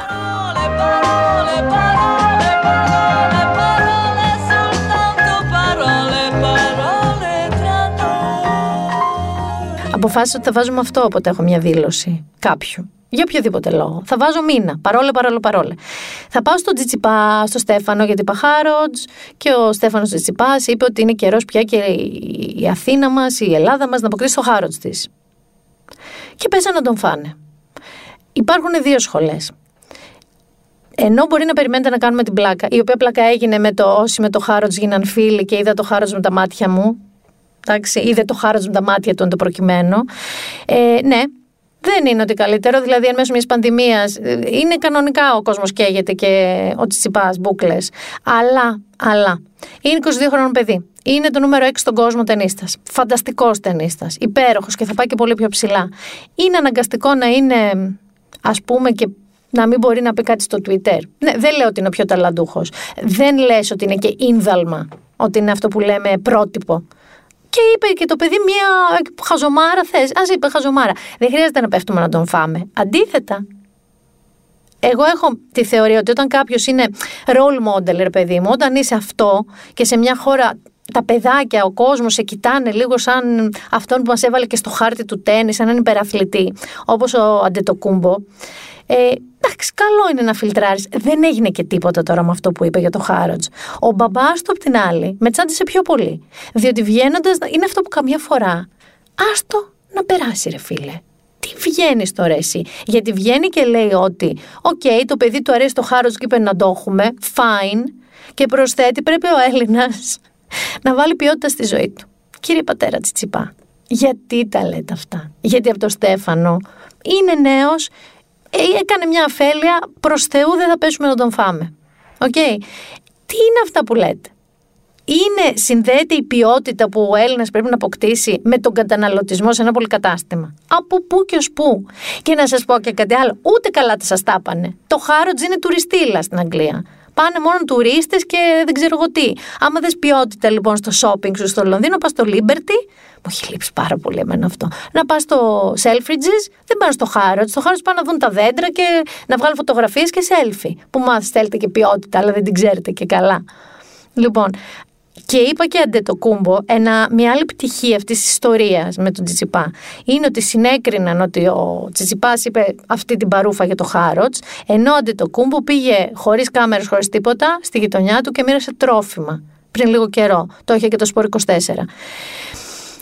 Δυσκολεύομαι να τους συγκρίνω. Εντάξει, δυσκολεύομαι να το συγκρίνω. Δηλαδή, ε, σίγουρα και ο Αντετοκούμπο έχει και κάποια στραβά, έχει και κάποια υπέροχα καλά όπως αυτό που κάνει και ο Τσιτσιπάς δεν είναι απλά αυτό το, το κεφάλι στο κενό που παρουσιάζεται. Και θεωρώ ότι η σύγκριση δεν χρειάζεται. Ο κάθε τόσο μεγάλος αθλητής, τόσο μεγάλος στάρ, έχει και την ευθύνη των λόγων του και των πραξεών του. Και να σας θυμίσω ότι αν είχατε δει το Last Dance με τον Τζόρνταν, θυμάστε λοιπόν ότι του είχαν χρεώσει στα 80 στα 90 ότι δεν έπαιρνε ποτέ θέση για κοινωνικοπολιτικά ζητήματα. Και έλεγε, παιδιά, εγώ παίζω μπάσκετ. Εγώ είμαι θεός στο μπάσκετ. Αυτό, με αυτόν τον τρόπο εγώ μιλάω. Γιατί πρέπει απαραίτητα να παίρνω θέση; Στα γεράματά του τώρα, στις μεγαλύτερες ηλικίες του, πήρε θέση και για τον Black Lives Matter, μίλησε και για τα πάντα. Αλλά θέλω να πω ότι ας μην είμαστε τόσο, τόσο ακραία αυστηροί, όπως να μην είμαστε πολύ αυστηροί και με βίλες. Θέλω να πω. Θα το θίξω γλυκά και ωραία. Πρώτον, θεωρώ όντως αυτά, αυτές οι μικροπολιτικές μάχες, από τη μια έχουν τον τζόγο του κουτσομπολιού, γιατί κάθεσαι και ψάχνεις εκεί και α, η βίλα του Τσίπρα στο Σούνιο και αυτό και εκείνο. OK. Okay. Είναι από προσανατολισμό κοινής γνώμης, είναι. Έχει κανένα νόημα αυτή τη στιγμή, δεν έχει ιδιαίτερο νόημα. Ωστόσο, κύριε Τσίπρα μου, κύριε Τσίπρα μου, αν Λέω τώρα, αν ο ιδιοκτήτης αυτού του σπιτιού θες να μην είναι βίλα, δεν είναι βίλα. Σπίτι, 140 τετραγωνικά πόσο είναι δίπλα στη θάλασσα. Ε; Δίπλα στη θάλασσα. Αν στο Σούνιο, αν έχει κάτι άλλο με 500 ευρώ το μήνα για κάποια χρόνια και 900 μετά, να μας το πείτε, να μας το πείτε, ε, να ειδοποιήσετε, διότι πολύ θα με ενδιέφερε, διότι με 500 ευρώ δεν βρίσκεις ούτε δυομισάρι να σας πω σπίτι, ούτε δυομισάρι, τι λέω τώρα. Στην Άνω Νέας Σμύρνη ένα διάρρη παίρνεις με 500 ευρώ. Πώς γίνει δεν το ξέρω. Το ξέρετε εσείς, Πάσο, αλλά η αλήθεια είναι ότι τώρα πάλι είναι σαν τη δήλωση του Τσιπά. Ε, να είχαμε να λέγαμε, να είχαμε να ασχολούμαστε. Παρ' όλα αυτά, δεν θέλω να μην ξεχνάτε, αν, αν, τυχόν λέω αν, έχει άλλο ένα σπιτάκι παραδίπλα, να μην είμαστε γυτνία ή μεσοτυχία, παραδίπλα. Εγώ του δίνω, πείτε του και 600 αν θέλει. Το κανονίσουμε, το βρούμε. Λοιπόν, επειδή όμως έκανα έτσι μια μικρή διακοπή, είχαμε πάει πολύ ωραία με γυναίκες σημαντικές, γυναίκες ωραίες. Ε, γυναίκες, γυναίκες πολλές. Έχω καλεσμένη μου άλλη μια γυναίκα που συμπαθώ πάρα πολύ. Ε, νομίζω ότι την αγαπάτε πολύ και εσείς και στην τηλεόραση και όταν ήταν στα περιοδικά και στα social media της. Είναι ένα κορίτσι που μιλάει τρομερά ανοιχτά, είναι πολύ μοντέρνα, είμαι σίγουρη ότι ας πούμε αυτή έχει ψάξει όλη την ιστορία του Elliot Page και τι σημαίνει. Έκανε πρόσφατα και μια πολύ συγκινητική συνέντευξη σε μια τρανς ε, γυναίκα. Ε, κυρίες και κύριοι, Ελιάνα Χρυσκοπούλου.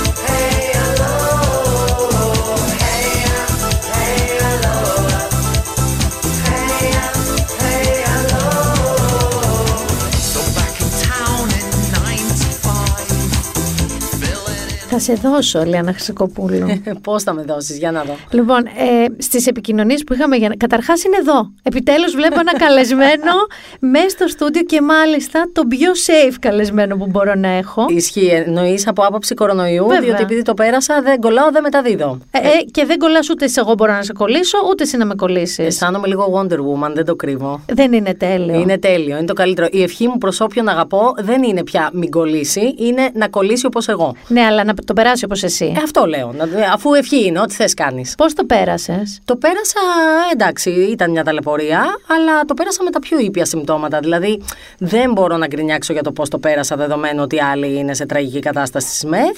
Ωστόσο, θα σου πω ότι η μεγαλύτερη, μεγαλύτερη ταλαιπωρία ήταν ότι επειδή έκανα την καραντίνα μαζί με τα δύο νύπια. Ρε, εσύ, πες το μου αυτό, γιατί Α, αλήθεια είναι η πιο κουλή καραντίνα Ναι. που έχω ακούσει στη ζωή μου. Ναι. Πάτε σε ένα σπίτι.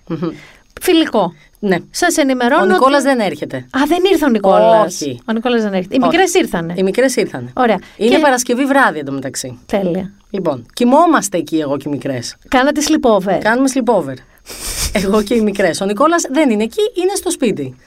Ξυπνάμε όλοι σε αυτό το σπίτι και ένας άνθρωπος έχει πυρετό. Και λέει: Παιδιά, δεν είμαστε για να παίζουμε. Θα πάω να κάνω αυτή τη στιγμή ένα τεστάκι. Κάνει το τεστάκι και έρχεται το μήνυμα στο κινητό. Positive. Οπότε καταλαβαίνεις ότι γίνεται ένας πανικός εκείνη την ώρα. Γιατί δεν ήταν. ήταν Τύπου και λίγο τρέχαν φάκες. άνθρωποι ουρλιάζοντας. Ναι, α, φωτιά, φωτιά, τρέχαν άνθρωποι ουρλιάζοντας. Μαζεύαμε τα πράγματά μας. Όχι, όχι, μη πριν τα μαζέψεις, κάτσε να τους ρίξουμε αντισηπτικό, τέτοια.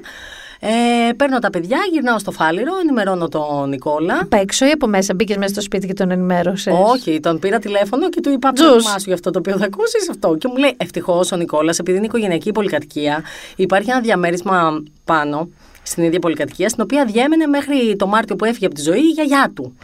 Έλα Ήταν από αυτούς τώρα. τους ανθρώπους που είχαν τη γιαγιά τους 97 χρονών, έφυγε η γυναίκα από τη ζωή και έτσι ο Νικόλας ούτως ή άλλως είναι ψιλοεγκατεστημένος εκεί και ψιλοεργάζεται, ψιλο... κάνει τα δικά του. εν πάση είναι, είναι το περιπτώσει. man cave του. Είναι λίγο το man cave του πάνω, το σπίτι της γιαγιάς. Οπότε ο Νικόλας με το που το άκουσε αυτό λέει: «Ε, Είμαι ήδη στη γιαγιά. Έχω ήδη φύγει και είμαι στη γιαγιά. Γιατί θέλω να σε ρωτήσω, εγώ κατάλαβα ότι είναι ο Νικόλας είναι σπίτι, αλλά τα logistics μου Δεν φαινόταν βγαίνανε. περίεργα. Το ξέρω, ήταν μια παράξενη Και υπόθεση. πας εσύ σπίτι με την Ισαβέλα Πάω εγώ με την Ισαβέλα σπίτι και τη Βικτόρια. και τη Βικτόρια. Και ο Νικόλας μένει στη γιαγιά. Μένουμε εκεί πέρα μία εβδομάδα. Κανονικά θα μέναμε 14 μέρες και μετά όλα καλά. Αλλά οκ, είμαστε σε μία σχετική απομόνωση. Όχι σχετική, είμαστε σε απομόνωση, δεν βγαίνουμε. Αλλά λίγο με τις μασκούλες. Έρχεται ο Νικόλας την πρώτη εβδομάδα. Όχι σο- με, με τη μάσκα ή έρχεται απ' έξω γιατί έχουμε και το καλό ότι 'μαστε ισόγειο. Οπότε έρχεται, φέρνει τρόφιμα ο Ερυθρός Σταυρός. Εντάξει, φανταστικό. όμως. Φέρνει παιχνίδια. Δεν έχει γίνει ακόμα το γενικό lockdown στο μεταξύ και είναι ανοιχτά τα μαγαζιά. Οπότε ο Νικόλας πηγαίνει, φέρνει ό,τι θέλουν τα παιδιά. Τα παιδιά επιθυμεί το η έχουν ψυχή καταλάβει γιατί τους συμβαίνει αυτό. Ναι. Ε, Ε, και περίπου. μικροί. Ε, πε- μιλάνε στο τηλέφωνο με άλλους συγγενείς και λένε Η μαμά έχει κολλήσει κορονοϊό. Πριν κολλήσω εγώ κορονοϊό, πριν βγω εγώ θετική. Αλλά ε, νομίζουν ότι έχουμε κολλήσει όλοι. Άρα γι' αυτό. Η Σαβέλα λέει Α, κολλήσαμε. Τρομακτικό. Νομ- Νομίζει ότι έχουμε κολλήσει όλοι. Και της εξηγώ δεν έχουμε κολλήσει. Αλλά επειδή ήρθαμε σε επαφή με αυτόν τον άνθρωπο που έχει, θα πρέπει τώρα να μείνουμε. Γιατί αν έχουμε κολλήσει δεν το ξέρουμε και θα πρέπει να περιμένουμε να το μάθουμε. Ε, είμαστε στην καραντίνα, αλλά είμαστε και σε μια ήπια καραντίνα. Δηλαδή, λίγο έχουμε και μια επαφή με τον έξω κόσμο από τα κάγκελα, Ναι. από το φράχτη, γιατί εικάζουμε ότι δεν έχουμε κολλήσει. Γιατί να σου πω και την αλήθεια, ούτε φιλιά έγιναν, ούτε αγκαλιές γίνανε, ούτε πολλά πολλά. Και η αλήθεια είναι ότι μέχρι να σου συμβεί δεν αντιλαμβάνεις την ευκολία με την οποία μπορεί να το τσιμπήσεις. Ακριβώς. Γιατί δεν, είναι- δεν είναι ότι ήρθαμε σε επαφή-επαφή Ναι. με το κρούσμα. Ήμασταν στον ίδιο χώρο. Οκ. Φάγαμε Ναι, ναι, ναι. μαζί, αλλά δεν είναι ότι βουτάγαμε την παπάρα στη σαλάτα μαζί. Κατάλαβες. Σωστό, σωστό. Και δεν μου λες εσύ, ανέπτυξες σύμπτωμα και Εγώ έκανες κοίταξε τεστ. να δεις, την, ε, την, αυτό ήταν Παρασκευή. Την Τετάρτη Πέμπτη είχα αρχίσει να αισθάνομαι μια ψιλοκατατονία, στην οποία δεν έδινα σημασία, γιατί έλεγα ότι επειδή είμαι καραντίνα με τα παιδιά, Έλα, ναι. ε, είμαι κουρασμένη πάρα πολύ. Επίσης, επειδή δεν πήγαινα στη δουλειά, ε, το έκαιγα στο ξενύχτη. Το έκαιγα στις σειρές, το έκαιγα στα βιβλία. Οπότε θεωρούσα ότι ξυπνάω λίγο κομμάτια, γιατί έχει αλλάξει το βιολογικό μου ρολόι και από εκεί που με παίρνει ο ύπνος στο παιδικό δωμάτιο στις 9.30. Τώρα είναι η ώρα 2, είναι η ώρα 3 και εγώ είμαι. Ω, περνάω τέλεια. Λοιπόν, ε, οπότε ήμουνα κάπως κουρασμένη. Τι, το Σάββατο πάω σούμπιντι με τα παιδιά για το τεστ. Παίρνω τηλέφωνο, ενημερώνω βέβαια την πολιτική προστασία και μου λένε: OK, Σωστό, να σωστό. πάτε να κάνετε το τεστ. Γιατί δεν επιτρέπεται να σπάσει την καραντίνα, να πας να κάνεις τεστ. Λοιπόν, πάμε με τα παιδιά να κάνουμε το τεστ. Εκείνο το πρωί με ζώνουν τα φίδια γιατί έχω αρχίσει και δεν έχω γεύση όσφρηση το Σάββατο. Αλλά πάλι λέω, Κάνα κρύωμα θα είναι. Είναι αυτό που δεν θες να το δεχτείς. Ναι. Δεν θες, ρε παιδί μου, να το δεχτείς. Μπορεί ξαφνικά Ναι. ξέρεις, να σε καίνει πατούσε και να λες: Δεν ξέρω, μπορεί να είχα στον ύπνο μου κάτι. Γιατί άκουσα και αυτό το Ήταν βαριές οι σύμπτωμα. κάλτσες, ναι. Άκουσα και αυτό το σύμπτωμα. Τον καίγανε οι πατούσες του τον Μα άλλα άλλον. τα συμπτώματα κάθε τρίμηνο είναι άλλα. Άλλα σου λένε ότι είναι και άλλα είναι. Α πούμε, εμένα μου δώσε φοβερό πονοκέφαλο. Τέλος πάντων, θα στα πω. Οπότε βγαίνουν τα τεστ, τα οποία βγαίναν αργά και βασανιστικά. Έπαιρνα τηλέφωνο εκεί στο διαγνωστικό Refresh. κέντρο. Ναι, refresh. έπαιρνα, έπαιρνα τηλέφωνο κάθε μισή ώρα. Πρέπει να τους είχα σπάσει τα νεύρα. Λοιπόν, μου λένε ε, η Βικτόρια Φαράκλα αρνητική. Τέλεια, το παιδί είναι Ναι, αρνητικό. ναι, ξεκινάμε, άρα όλοι. Ναι. Λες εσύ. Ε, ναι, μια χαρά, δεν έχουμε κολλήσει. Η Σαβέλα Φαράκλα, αρνητικό. Βγαίνουν πρώτα τα αρνητικά δηλαδή. Και λες, εντάξει, ρε παιδί μου, όλα καλά. Και μετά είμαι στο μεσοδιάστημα που μου έχουν πει πάρτε σε μια ώρα, δεν έχει βγει το δικό σας. Και δεν παίρνει ένα τέταρτο και με παίρνουν εκείνοι. This is not good This news. is not good news, γιατί σε παίρνουν μόνο όταν είναι θετικό. Αλλιώς δεν τους ενδιαφέρει, σου στέλνουν με. Ελεάνα, κυρία Ελένα Χρυσκοπούλου. Και μου λένε, είστε θετικοί. Ρε, εσύ και να σου πω κάτι τώρα. Ωραία, είστε θετικοί. Πίσω Γιάννη τα καράβια, Καλησπέρα. καρφιά και ξύλα στις πόρτες και Ναι, μέσα στο ναι, σπίτι. Ναι, ναι, ναι, ναι. Τα μικρά, είχατε επαφή με μάσκες, ήταν σε άλλο... Πώς, πώς με την τα ευχή; μικρά, άκου, με τα μικρά πήραμε μία απόφαση ως οικογένεια. Γιατί επειδή μέχρι να βγει αρνητικό το τεστ, όπως σου είπα, είχαμε και λίγο επαφή εξω, με εξωτερικούς παράγοντες, αλλά μεταξύ μας ήμασταν σίγουρα ο ένας πάνω στον άλλο. Οκ. Είναι νήπια. Ναι. Δηλαδή, τους, στη μικρή της πλένω τον ποπό ακόμα. Ναι. Πώς μπορείς να πλύνεις ένα ποπό αν δεν είσαι σε επαφή με τις μάσκες, ας πούμε, να πλύνεις ένα ποπό και, μετά να κόβεις ένα μήλο και πάλι να Σωστό. φοράς μάσκα και... να σου δίνουν φιλί και εσύ να γυρνάς από την άλλη, δεν γίνεται. Είναι πολύ μικρές. Οπότε πήραμε τη γενναία απόφαση ότι τα παιδιά ναι μεν αντιμετωπίζουν ένα καινούριο ρίσκο πια, γιατί εγώ ε, δεδομένου ότι είχα αρχίσει εμφάνιζα και συμπτώματα και ήμουν και θετική, ήμουν θεω- θεωρητικά σε έξαρση, που σημειωτέον μου λέγανε στον ΕΟΔΥ ότι είσαι πιο, κολλητικ- πιο μεταδοτικός δύο μέρες πριν εμφανίσεις συμπτώματα και 4-5 αφού έχεις. Οκ, άρα στην ουσία το είχαν ψιλοφάει το πρώτο Είχα, κομμάτι. ναι, αυτό σκεφτόμουν. Ότι αν υποθέσουμε ότι μου ψιλοξεκίνησαν και αγνοούσα τα συμπτώματα από Πέμπτη και πια αισίως βγήκαν τα αποτελέσματα Κυριακή. Ναι, σωστό. Λέω αυτό. Και η άλλη σκέψη ήταν η εξής. Πού μπορώ να αφήσω τα παιδιά μου, Στον πατέρα τους, θα μου πεις. Ο πατέρας τους είναι πέντε χρόνια μεγαλύτερος από μένα και άντρας. Δηλαδή δημογραφικά είναι πιο ευάλωτος. Πώς είναι ο Νικόλας; Ο Νικόλας είναι. Ε, εγώ είμαι 38. Ο Νικόλας πόσο είναι. Ακόμα, Σαν- παιδί μου, δεν έχεις τέσσερα μπροστά στην ηλικία όχι, σου. και 38 ήμουνα πολύ γενναιόδορη. Τον Ιανουάριο τα κλείνω. Είμαι ακόμα 37. Την ευχή αυτό το κορίτσι. είναι σαν το, πώς το λένε, σαν τα πρώτη. Ή σαν τη Βίκη Καγιά είναι που ξεκίνησε 14. Σε ευχαριστώ πάρα πολύ. Νομίζω δεν το εννοείς, γιατί νομίζω ότι από τα 30-35 και μετά είμαστε όλοι μια κατηγορία. Είμαστε μια κατηγορία. Όχι. Είμαστε λίγο πιο 45 μεγάλες. και μετά αλλάζεις πίστα. Εντάξει, εσύ είσαι θεά όμως, δεν είσαι. Εσύ είσαι forever young, έχεις γράψει και τις αρθράρες για τα 40, οπότε παίρνουμε κουράγιο και εμείς που Καλά τα 40. φωτοσυγώνουμε. Τα καλά 40. Τα καλά 40. Έρχονται τα 40 μου. Λοιπόν, εν πάση περιπτώσει, παρένθεση αυτό. Ε, πήραμε λοιπόν την απόφαση ότι από το να εκτεθεί ο Νικόλας σε ενδεχόμενο, σε, σε ενδεχόμενο κορονοϊό που έχουν ήδη κολλήσει τα παιδιά και δεν το έχουν μεταδώσει ή δεν εμφανίστηκε στο τεστ, είναι καλύτερα να συνεχίσουμε όσο έχουμε. Και καταλήγεις Το- πόσες μέρες; Καταλήγω να είμαι άλλες 14 μέρες στο σπίτι. Άλλες 10 βασικά μου είπαν από το, από το νεοδί, από το τεστ, εφόσον είχαν ξεκινήσει τα συμπτώματα, γιατί μετράει 14 από την εμφάνιση των συμπτωμάτων. Οπότε καταλήγω να είμαι συνολικά, δεν ξέρω, 18 μερούλες 20, μόνη μου με τα παιδιά, μόνη μου, το καταλαβαίνεις. Και να μην μπορώ να τα πάω ούτε για πατίνι, ούτε μια βόλτα, ούτε να ξεδώσουν, ούτε να τα παρατήσω λίγο στη θεία τους που μένει παραδίπλα. Δεν ε, τράβηξες καθόλου το χαρτί. Η Μανούλα είναι λίγο άρρωστη, κάντε λίγο ησυχία. Κάθε μέρα, νομίζω κάθε ώρα πρέπει να το έλεγα αυτό, αλλά τι σημασία έχει όταν είναι 3,5 και 5,5. Η ιστορία πήγαινε ως εξής. Καθόμουν με την κουβέρτα στον καναπέ, ήμουνα και χάλια εντωμεταξύ, γιατί τα συμπτώματα τα επόμενα ήταν ότι είχα ολική απώλεια όσφρησης και, ε, και Γεύσης.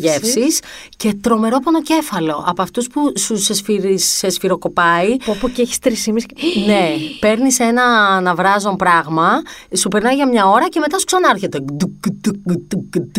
Και Αυτό μαζί το πράγμα. δύο νήπια. Ναι, και μαζί δύο νήπια που λες. Είμαι εσύ στο σαλόνι, έχουμε χωρίσει, τους έχω πει, ας πούμε, να προσέχουμε. Προσπαθώ να είμαι με μάσκα πια την ώρα που πλένω τον ποπό. αλλά αλλά τους έχω χωρίσει. Ο καναπές σας, ο καναπές μου, το δωμάτιό μου, το δωμάτιό σας. Δεν θα χοροπηδάτε στο κρεβάτι μου αυτές τις μέρες. Προφανώς γιατί είναι full of germs. λοιπόν, και το μπάνιο σας και εγώ έχω πάρει το βεσέ.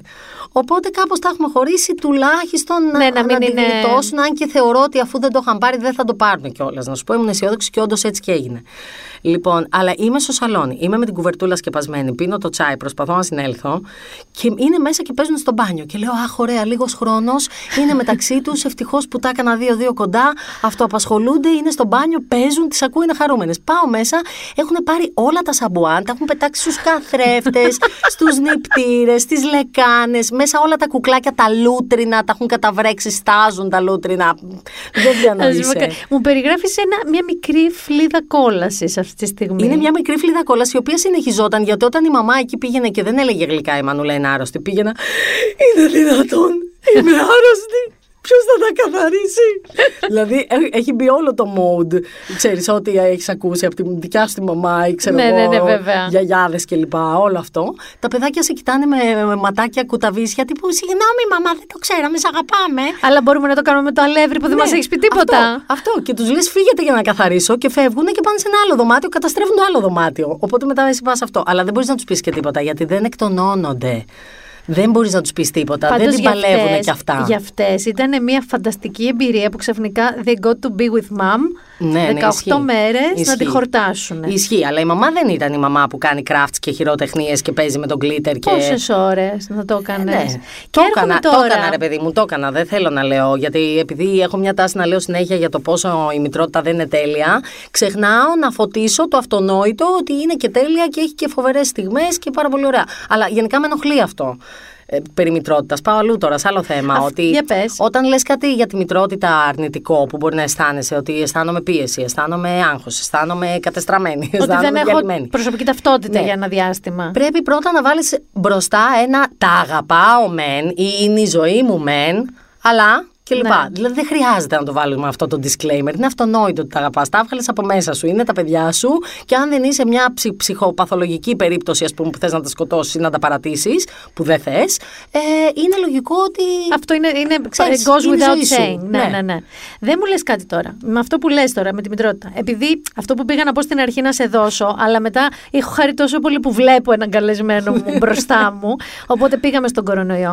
Είναι ότι εχθές το βράδυ που συνεννοούμασταν για διάφορα διαδικαστικά, ήταν δύο το πρωί και μου στέλνει ένα μήνυμα στο Instagram η Αλιάνα. Και μου λέει, μπλα μπλα μπλα, μπλα, ελπίζω να μην έχεις notification. Όχι, έχεις.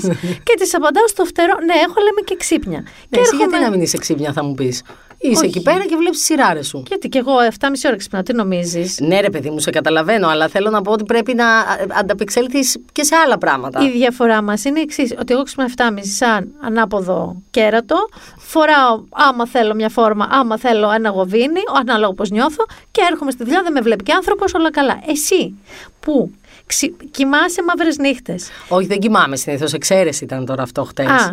Α, άρα Το πάω μία, μία, μία, η μία, μία η άλλη. Δηλαδή, ένα βράδυ με ξεραίνομαι μέσα στο παιδικό δωμάτιο 9.30 και αν το κάνω αυτό δύο βράδια συναπτά και κοιμηθώ 9.30-10, το τρίτο βράδυ με πιάνει τι, τι είναι η ζωή, τι είναι ο θάνατος. Η ζωή περνάει. Θα πατήσω το κουμπί και θα φτάσω στα 60 και δεν θα έχω κάνει τίποτα, δεν θα έχω ζήσει τίποτα. Οπότε θεωρώ ότι το να κάτσω στο σαλόνι και να μην κάνω τίποτα και να ξύνομαι και να, Ναι, και να παίζεις, είμαι στο ε, Instagram Candy Crush. και να παίζω Candy Crush, θεωρώ ότι έζησα. Λοιπόν, αυτό είναι ένας αστείο που παθαίνουμε όλοι. Γιατί ο λόγος που ξενυχτάμε δεν είναι πραγματικά γιατί αντέχουμε. Αν το βάλεις κάτω και το κάνεις λιανά. Είναι γιατί άμα γυρίσεις από το γραφείο 9 και φά 10. Εντάξει. Μετά λε, συγγνώμη, αυτό ήταν η ζωή μου για σήμερα. Ακριβώς. Α- αυτό έκανα σήμερα. Ακριβώς. Πολύ σωστά Δούλεψα τα και λες. έφαγα. Πολύ σωστά τα Θα λες. κάτσω και θα δω ένα σκασμό αειδίε, ξέρω εγώ, χάλια στο Netflix που δεν μ' αρέσουν. Τίποτα. Τα περισσότερα βράδια ούτε κάνω αυτό. Σκρολ. Ναι. Λίγο σκρολ κλπ. Εντάξει, δουλεύω κιόλας. Γιατί Θέλω- μέσα στη μέρα δεν προλαβαίνω να κάνω τα δικά μου, να απαντήσω σε mail, να. Πες μου λίγο γι' αυτό. Δεν θεωρείς ότι με δύο νήπια, μία τηλεοπτική καθημερινή ζωντανή εκπομπή, πολύ ε, ζωντανή παρουσία στο Instagram, ε, ήθελα να σε ρωτήσω πώς το διάολο προλαβαίνεις, Ναι. που εγώ θέλω να κάνω ένα post και λέω «Αχ, δεν μπορώ τώρα. Θα πάω το Σα- φεύγει το Σα- να κάνω ένα τη Δευτέρα. Είμαι χάλια, μα- πώς προλαβαίνεις; Ναι. Και μαζί σε όλο αυτό, συγγνώμη, αλλά είσαι και ένας άνθρωπος πάρα πολύ μέσα στα πράγματα. Δεν είναι ότι είσαι και πα στα φλόρα, δεν ξέρεις τι γίνεται. Περίπου. Δεν είμαι τόσο όσο θα ήθελα. Ναι, αυτό είναι κατάλοιπο των, ε, το- των χρόνων δημοσιογραφικών στα περιοδικά δεν είμαι και από εδώ τόσο και από όσο θα εκεί. ήθελα. Δηλαδή, με ρωτάνε, είδες το Queen's Gambit; Και λέω, Α, κοίτα, έχει πολύ hype αυτή την εποχή. δεν μπορώ να το δω γιατί έχει πολύ hype. Στην πραγματικότητα, ξέρεις, το ξεκίνησα και πάω, νοτ, βαριέμαι, νιστάζω, πάω για ύπνο. Ναι. Κατάλαβες. Και δεν μου λες μέσα σε όλα αυτά έχεις και ένα σύζυγο Πρόσεξε τώρα. Έχω διαβάσει συνέντευξή σου τι κάνατε στο εκδόσεις Λιμπέρι μέσα όταν πρωτογνωριστήκατε. Είναι λίγο η εποχή των βροντόσαυρων αυτή, αλλά πάμε να τη συζητήσουμε αν θες. Ή- όχι, εντάξει, δεν θα μιλήσω για τα περιοδικά. Είμαστε 12 χρόνια με τον Νικόλα. Είστε 12 χρόνια. Τότε λοιπόν είχαν αναστενάξει, έμαθα τα Ισχύει. φωτοτυπικά, τα Ισχύει. γραφεία σας. Αχ, the good old times, ναι. Αυτό. Τώρα πώς είστε, που δεν Ε, έχετε τώρα είμαστε φωτοτυπικό 12 σπίτι; χρόνια μαζί. Ναι. Τώρα είμαστε 12 χρόνια μαζί και δύο παιδιά αργότερα. Αυτό θέλω να μου πεις, πώς είναι; Γιατί εγώ ακόμα σας βλέπω λίγο γκόμενους. Λίγο ότι έχετε ένα κάτι της. Κοίταξε, θα σου πω, νομίζω ότι δεν. Με ρωτάς πώς είμαι εγώ ή πώς είναι να είσαι 12 χρόνια με κάποιον. Γιατί Εσύ για πώς τον κάθε είσαι. ένα είναι τελείως όχι, διαφορετικό. εσύ πώς είσαι. Ε, εγώ θα σου πω ότι επειδή αυτό το πράγμα είναι μια μικρή ζωή πια στα 12 χρόνια, ε, μ, δεν μπορώ να βάλω το, το δάχτυλό μου σε ένα σημείο και να σου πω ότι ως γκόμενοι είμαστε καλά, ως ε, γονείς είμαστε καλά, ως αυτό. Είμαστε λίγο απ' όλα, αλλά θα, για να είμαστε ειλικρινείς, όταν είσαι 12 χρόνια μαζί και έχεις και δύο παιδιά, νομίζω ότι το ζευγάρι περνάει σε πάρα πολύ δεύτερη μοίρα ή και σε τρίτη ή και σε τέταρτη. Αυτή είναι η πικρή αλήθεια. Ναι. Δεν ξέρω ποιοι είναι αυτοί που το καταφέρνουν, δεν ξέρω πώς το καταφέρνουν. Οι Αμερικάνοι που κάνουν αυτά τα date nights με το στανιό κάθε Ε, εβδομάδα. Κάναμε κι εμείς τον πρώτο καιρό και μετά αποφασίσαμε ότι πού να τρέχεις, δεν πειράζεις, ας παραγγείλουμε. Γιατί πραγματικά έτσι πάει το Αυτό πράγμα. είναι. Θέλει μια αμοιβαία προσπάθεια για να μπορέσει να το διατηρήσεις αυτό. Δεν βοηθάνε και οι συνθήκες, δεν βοηθάει και ο κορονοϊός, δεν βοηθάει ο εγκλισμός, οι δύο καραντίνες, οι απανοτές, οι τρεις. Ε, τι να σου πω, το παλεύουμε γιατί είμαστε και πάνω από όλα γονείς. Οπότε αυτό είναι πολύ σημαντικό το να μπορούμε να μην έχουμε εντάσεις. Δηλαδή, πώς να σου πω, αυτή είναι η προτεραιότητα. Δεν τζακώνεστε. Εγώ σε έχω για άνθρωπο που όταν κάτι θε- σου, σου φταίει θα το πεις. Πάρα πολύ έτσι είμαι, αλλά πάρα πολύ δεν πρέπει να είμαι έτσι με τα παιδιά. Ε, δηλαδή, όταν είναι τα παιδιά μπροστά, πάρα πολύ δεν πρέπει να είμαι έτσι. Και τι κάνεις εκεί, πώς το κοιτάς να διαχειρίζεσαι; δουλέψεις αυτό. Τίποτα, αποσύρεσαι, που δεν είναι καθόλου του χαρακτήρα μου. δηλαδή, εγώ είμαι του να κάνω direct, να αντιμετωπίσω το πρόβλημα που μπορεί να είναι ότι σου έχω πει να μην κόβεις με αυτό το μαχαίρι γιατί γεμίζει με ψίχουλα. Αλλά δεν πρέπει εκείνη την ώρα γιατί και ο άλλος έχει τα δικά του, είναι φορτωμένος με τα δικά του και θα γίνει μια σύραξη που τα παιδιά δεν την αντιλαμβάνονται ως κάτι μικρό, την αντιλαμβάνονται ως κάτι μεγάλο. Ναι, ναι, η μαμά και ο μπαμπά που αποφωνάζουν. Ναι. Ναι, ναι, ναι. Εντάξει. Εγώ με τον αδερφό μου ε, συζητούσαμε όταν ήμασταν μικροί, λίγο μεγαλύτερα από την Ισαβέλα και την ε, Βικτόρια. Ε, συζητούσαμε σε κάθε τους καυγά. Τώρα χωρίζουν, αλλά χαρούμενοι γιατί είχαμε σκεφτεί μόνοι μας ότι θα έχουμε δύο σπίτια, δύο δώρα, δύο Χριστούγεννα, δύο Πάσχα, δύο όλα. Α, καλό είναι αυτό. Ναι, ναι, και είχαμε πάει, είχαμε εισηγηθεί και στη μαμά μου. Ναι. Εγώ πρέπει να ήμουν 8 και ο αδερφός μου 4. Έχουμε 4 χρόνια διαφορά, τον έσαιρνα μαζί μου. Και είχα πει να σε ρωτήσω κάτι, γιατί δεν πιστεύεις ότι πρέπει να χωρίσετε με τον μπαμπά; Και μου είχε πει. Να Τι; Τα. Ναι, το είχαμε εισηγηθεί, δεν είχαμε εισακουστεί. Ωραία. Δεν είχαμε εισακουστεί. Αλλά η μαμά μου έχει και το λέει ακόμα και γελάει ότι είχαμε πάει στούμπι Τέλειο. μπυρικόκι και είχαμε πει ότι δεν είναι κακή ιδέα να χωρίσετε γιατί Τέλειο. εμεί. Γιατί όμως για το δύο Χριστούγεννα, ναι, δύο αυτό. σπίτια ή γιατί είχαν πολλές εντάσεις; Κοίτα, όχι, όχι. Ε, Κάθε φορά που μας έδιναν την ευκαιρία, το συζητούσαμε με τον Ρώμη και είχαμε καταλήξει. Δεν είχαν πολλές, είχαν όμως. Είχαν, ήταν μια περίοδος που μπορεί Αυτό να εκφράζει και ένα τσακωνόντουσαν. φόβο του παιδιού όμως. Δηλαδή θέλω να πω ότι μπορεί να σας δίνανε μια τόση δά, όπως λες, αφορμή, να κάνει τόση δά με το δαχτυλάκι της. Ε, μια τόση δά αφορμή, την οποία εσείς κατευθείαν το, το παιδικό μυαλό κάνει το σενάριο όπου χωρίζουν. Κοίταξε, εγώ ήμουνα στην εποχή, δηλαδή ήμουνα στο δημοτικό για να καταλάβεις το 85, 83, 84, 85. Οπότε ήταν τα, είχαμε τα πρώτα διαζύγια και δεν ήταν ακόμα, δεν το ταμπού, είχαν ταμπού, ανα- βέβαια, αναλύσει ταμπού. τόσο πολύ. Ναι, ναι, όχι, ταμπού, ταμπού. Τι θα τα γίνει, παιδιά είναι όμω που, θυσιαστώ για τα συζη- παιδιά ναι, μου και που- τέτοια. αυτό, ναι. τα παιδιά που συζητούσαμε μεταξύ μας, δεν ξέρω αν έτσι το βίωναν ή έτσι τους το είχαν πει οι γονείς τους, το παρουσίασαν σαν κάτι ευχάριστο. Οπότε έτσι το είχαμε πάρει κι εγώ και ο Α, αδερφό εντάξει. μου. Ότι δεν είναι και τόσο κακό. Οκ, δεν είναι και μια τόσο χαρά. κακό.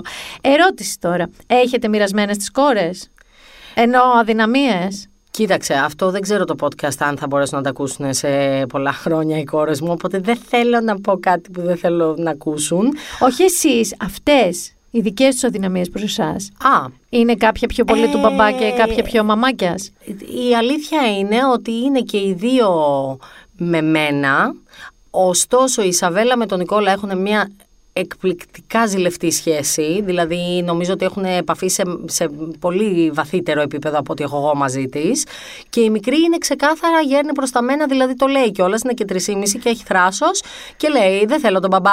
Λέει, λέει, ξέρω εγώ, πετάγεται μια θεία, δεν αγαπάς τον παπά. Τον αγαπάω, αλλά προτιμώ τη μαμά. Είναι ξεκάθαρη. Ναι, είναι Βικτόρια. ξεκάθαρη. Ποια από τις δύο είναι πιο τσούρδο, πιο Ε, μικρή καπάτσα; εννοείται. Γενικά, εγώ έχω ένα κόλλημα, παρότι κατάλαβες αυτό είναι ψυχανάλυση της, λαϊ- από τον πάγκο της Ναι. λαϊκής, αλλά έχω ένα κόλλημα να ερμηνεύω τους ανθρώπους με τη σειρά γέννησης. Θεωρώ ότι είναι πάρα πολύ ενδεικτικό. Πάρα πολύ. Ε, είχα διαβάσει και μια έρευνα κάποια στιγμή που έλεγε ότι. Δεν ξέρω αν ισχύει, μπορεί να ήταν και φο- false, ας πούμε, fake news. Αλλά έλεγε ότι η συντριπτική πλειοψηφία των ανθρώπων στην NASA είναι ή μοναχοπαίδια ή πρωτότοκα.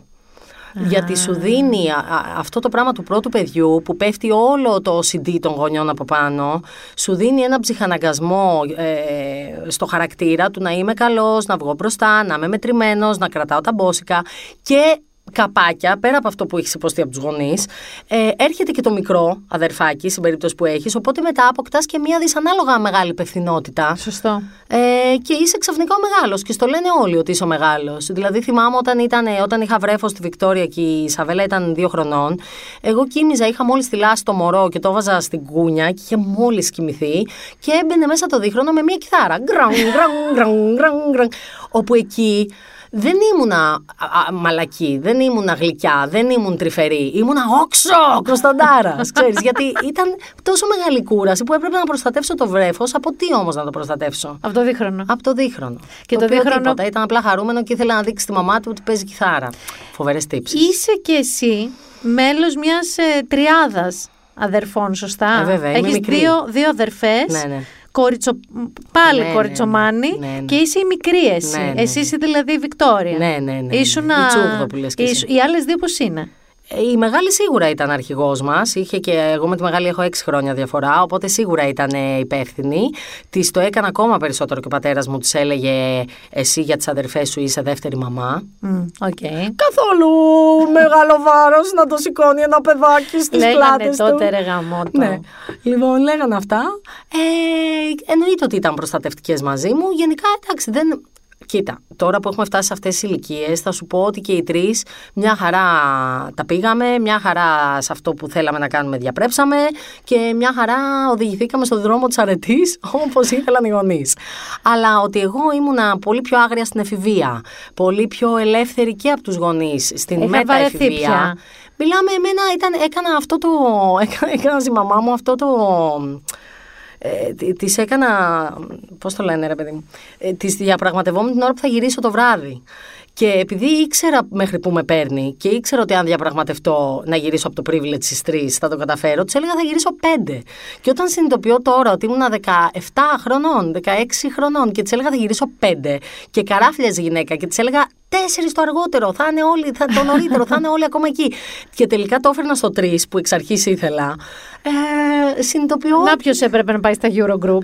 Κατάλαβες. Μα έτσι πήγαινε. Ήθελα να γυρίσω τρεις και της έλεγα θα γυρίσω πέντε και καράφλιαζε η γυναίκα. Αλλά επειδή ήμουν το τρίτο παιδί, δεν, δεν είχαν πια την αντοχή. Θέλω να σου πω ότι εμείς είμαστε δύο, δεν, είχ- δεν υπήρχε και ενδιάμεσος. Οπότε εγώ ήμουν όμως εσύ σαν χαρακτήρας. Ήμουν ο πιο μαχητής, δηλαδή πρέπει τους ανθρώπους. Ο μπαμπάς μου έχει φύγει πολύ νωρίς, αλλά η μαμά μου μπορεί να το πει ότι αυτό το ευχή και κατάρα. Κρίμα που δεν κάνεις παιδιά, να κάνεις μια σαν και εσένα, λίγο να κάθομαι από τη στη γωνία να κοιτάω να γελάω. Έτσι. Ναι, ναι, ναι, ο ναι. αδερφός μου δεν τα βρήκε απλά ε, ροδοπέταλα. Είχα δώσει μάχες για τα πάντα, ρε φίλε. Ναι, ο ναι, Βασίλης ναι. απλά ξύμισε ένα ωραίο πρωί και είπε: Θα Έτσι κάνω ήταν. αυτό, θέλω να κάνω. Εντάξει. Και οι γονείς Έτσι μου δεν ήταν. αντέχαν άλλο. Έτσι ήταν. Να φέρουν Έτσι ήταν. αντιρρήσεις. Ε, Τι να σου πω τώρα, η μικρή δύο χρό... η μεγάλη δύο χρόνια δεν είχε φάει ζάχαρη. Η μικρή οκτώ μηνών μας σου λέγε κάτι μπισκότα, ας πούμε. Και έλεγα, Τι συμβαίνει.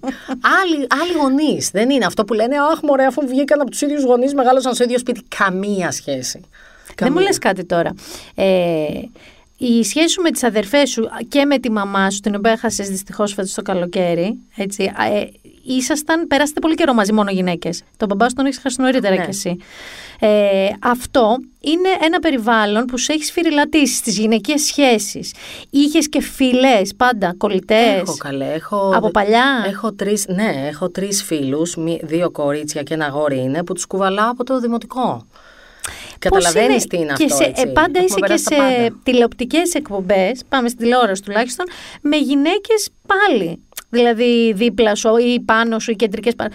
Πώς είναι η σχέση σου, δηλαδή θεωρείς ότι είσαι ladies lady; Μήπως είμαι ελληματική με τους άντρες, τώρα το σκέφτομαι. Έχεις πολλές γυναίκες, ρε φίλες, στη ζωή σου. Πολλές, πολλές. Και τα πας καλά, χωρίς να, να χρειαστεί να είσαι λίγο νιανιά, κοριτσάκι, κοριτσοπαρέα, ου, πάμε να το κάψουμε. Όχι, δεν ελύσσομαι. Δεν το κάνω έτσι. Ε, τώρα τι συζητάμε, περίμενε, μου έχεις ανοίξει 17 μέτωπα. Ένα το κρατούμενο. Ε, εκτιμάς ένα τσικ παραπάνω σε επίπεδο επικοινωνιακό τις γυναίκες; Ε, δε, με τίποτα δεν θα το πω αυτό, γιατί θεωρώ ότι οι άντρες έχουν τελείως διαφορετικές αρετές και αξίες και δυνάμεις, αλλά τις εκτιμώ επίσης και με εγωιτεύουν κιόλας, γιατί είναι και το άλλο φίλο. αλλά θα μου πεις γιατί δεν σε εγωιτεύουν στις γυναίκες. Ναι, με εγωιτεύουν και στις γυναίκες. Ε, οι γυναίκες είναι ένα άλλο πράγμα και επειδή όντως έχει τύχει να συνεργαστώ τώρα, γιατί ας πούμε για τα τηλεοπτικά, να συνεργαστώ με γυναίκες πολύ extraordinary. Mm. Ε, εντάξει, τι να πούμε. Όντως είναι μου κάνει μεγα, μεγάλη πηγή έμπνευσης. Είσαι ένας άνθρωπος τρομερά δυναμικός. Τρομερά έντονος, τρομερά έξω από τα δόντια. Δεν έχω... Είναι είσαι από τους λίγους που ξέρω που λένε πραγματικά αυτό που σκέφτονται. Έχεις υπάρξει δίπλα σε εξίσου δυνατές προσωπικότητες που συνήθως ένας από τους δύο κερδίζει. Κατάλαβες τι εννοώ; Δεν έχεις ρεσί Ελιάνα ποτέ ε, μουντέψει, έχεις μπει στη σκιά, δηλαδή ήσουν με την Μεγάκη. Τώρα μην λέμε, ναι, μην πάμε μακριά. Ε, εννοείται. Ε, και όμως δεν ήσουν η Ελιάνα της Μενεγάκη, ήσουν η Ελιάνα Χρυσικοπούλου. Δεν έχει συμβεί με όλους όσοι έχουν συνεργαστεί με τη Μενεγάκη αυτό. Κοίτα, για τον έξω κόσμο ενδεχομένως είμαι η Ελιάνα της Μενεγάκη. Δηλαδή για τον έξω κόσμο μπορεί να είναι, ή μάλλον όχι η Ελιάνα της Μενεγάκη, OK, okay, η κτητική αντωνυμία δεν ξέρω, αλλά είμαι η Ελιάνα από τη Μενεγάκη. Γιατί οι περισσότεροι άνθρωποι το βλέπουν στο φτερό, δεν παρακολουθούν τι κάνω. Αυτό που έχεις δει εσύ και που μου λες τώρα και σε ευχαριστώ γιατί το παίρνω ως κομπλιμέντο, ότι δηλαδή ε, είχα, είχα ανάστημα. Μμ. Στεκόμουνα. Δεν ήταν ότι μου έκανε φου η Ελένη και έπεφτα, καμία σχέση. Ε, ήταν μια κατάκτηση που και οι δύο, πώς να σου πω, αμφότερες, ε, αναπτύχθηκε από την πρώτη στιγμή αμοιβαίος σεβασμός. Και αυτό είναι πολύ σημαντικό, γιατί όταν καταλαβαίνεις ότι ο άλλος, ακόμα και αν είναι απαιτητικός στη δουλειά, σε σέβεται και δεν θέλει να σε λερώσει, δεν θέλει να σε εκθέσει, δεν θέλει να σε στύψει και να σε πετάξει, ε, μετά θες να του τα δώσεις όλα. Ειδικά αν είναι κάποιος σαν την Ελένη. Δηλαδή, πραγματικά ήμουνα πολύ χαρούμενη να, δεν θα σου πω να την υποστηρίζω ούτε να την υπηρετώ, γιατί όλα αυτά είναι πάρα πολύ δουλικά. Η Ελένη δεν ήθελε να είμαι δουλική και δεν ήμουνα. Ε, δεν ξέρω, να είμαι δική της. Νιώθω ότι ήμουνα δική της επαγγελματικά. Και μια σύντομη παρένθεση, να πούμε ότι η επαγγελματική μου μαμά εμένα ήταν πολύ ναϊσαρή περιοδικά. Η οποία επίσης, ναι, όπως ναι, ναι. ξέρεις, είναι μια υπερδυναμική γυναίκα. Η οποία είχε φτάσει μια εποχή να βγάζει τρία περιοδικά μόνη της. Οπότε μου είναι πολύ γνώριμο το μοτίβο και το με χαρά μπαίνω μέσα και ενσωματώνομαι. Τώρα είσαι στη, στο, ε, στη Δανάη. Στο Πάμε Δανάη. Στο Πάμε Δανάη. Ε, είσαι στη Δανάη Μπάρκα δίπλα. Στο Μέγκα. Στο Μέγκα βεβαίως. Είστε μια παρέα πιο καινούρια αλλά και πιο παλιή. Αλλά πιο κοντινή και σε ηλικία και σε εμπειρίες και σε.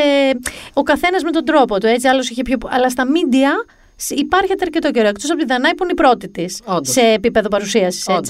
Ε, Πώς είναι, είναι τελείως διαφορετικό. Δεν, υπάρχει ναι, μεν πρώτο βιολί, αλλά δεν υπάρχει κιόλας. Πιο πολύ, εμένα τουλάχιστον μου βγάζετε μια εικόνα παρέας. Που είναι και πολύ. Άρα είναι και καλό το casting για μένα, όποιου το, το έφτιαξε, διότι έχετε και ξεκάθαρους ρόλους εκεί. Δεν, δεν μπουρδουκλώνεται το άλλος ότι α, είναι και οι δύο έτσι και ο τρίτος έτσι. Όχι.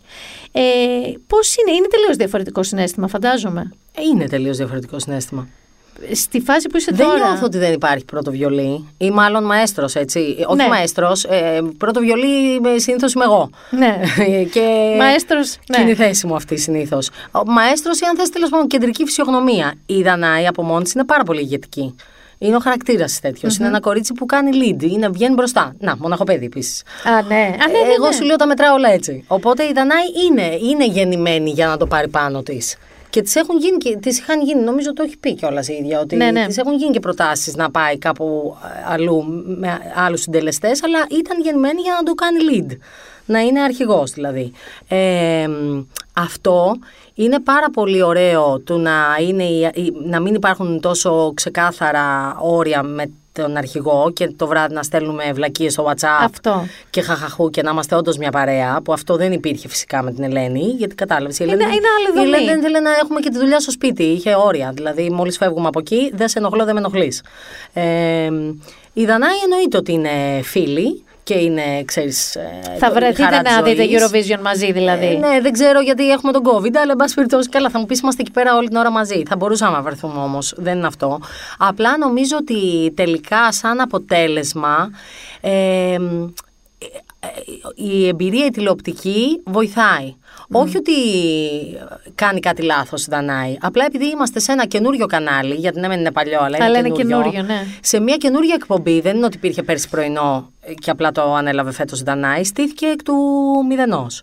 Ε, και επειδή είναι και πολύ καινούργια η Δανάη, εγώ δεν είμαι συνηθισμένη. Ξέρεις, ναι. Ε, Σου φαίνεται λίγο ότι δεν υπάρχει μια πολύ δεδομένη δομή που πάει ναι, ρε, τρένο. Μου, είναι, ήτανε, σου λέω, ήμουνα σε ένα πράγμα που ήταν τρένο, ήταν σε ράγες, γιατί ναι, ήταν ναι, 20 χρόνια. Όμως αυτό Ξέρεις τι μου αρέσει, θα σου πάω σε ένα παράδειγμα πρόσφατο.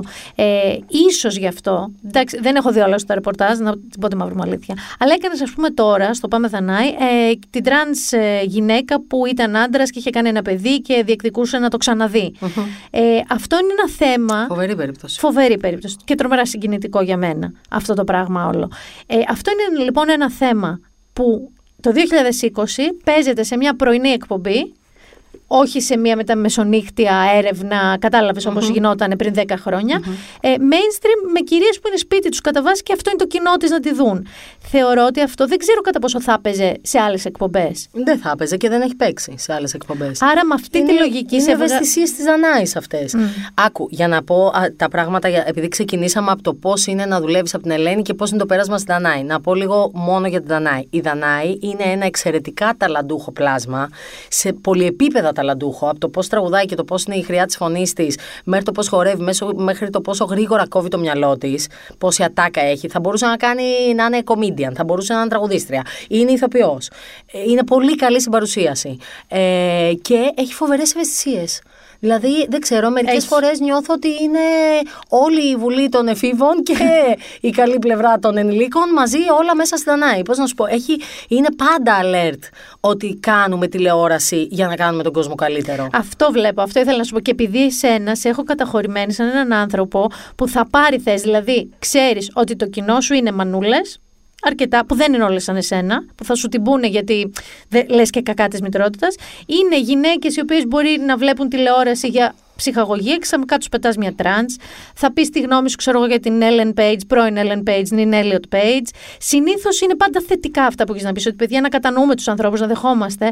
Και αισθάνομαι ότι. Κουμπώνουμε σε ναι, αυτό. Ναι, αυτό. φυσικά κουμπώνουμε σε αυτό. Σαν χαρακτήρα, εσύ ίδια, σαν ψυχολογία, σαν φιλοσοφία, κουμπώνεις αυτό και θεωρώ ότι αν αυτή η εκπομπή βρει όντως αυτό που λες, μια δομή ξεκάθαρη, σταθερή. Ναι, κατάλαβες γιατί είναι αυτό που όταν μια εκπομπή δεν είναι σε, σε ξεκάθαρη πορεία, μία βάζεις ένα τέτοιο θέμα, μία το βγάζεις. Μία αποφασίζεις ότι θέλω να έχω, ξέρω εγώ, πιο γυναικεία, μετά λες όχι. Μετά λες θέλω να. Κατάλαβες. Και αυτά είναι πολύ λογικό να συμβαίνουν. Δεν είναι επειδή είναι κάποιος αναποφάσιστος, δεν είναι όχι. μομφή για την εκπομπή Παιδιά, αυτό. είναι ένα καινούριο προϊόν είναι ένα καινούριο προϊόν το οποίο είναι trial and error. Βάζεις κάτι, βλέπεις, δουλεύει, έχει απήχηση, αρέσει, το θέλουν, δεν το θέλουν. Δεν κάνουμε τηλεόραση για τους εαυτούς μας.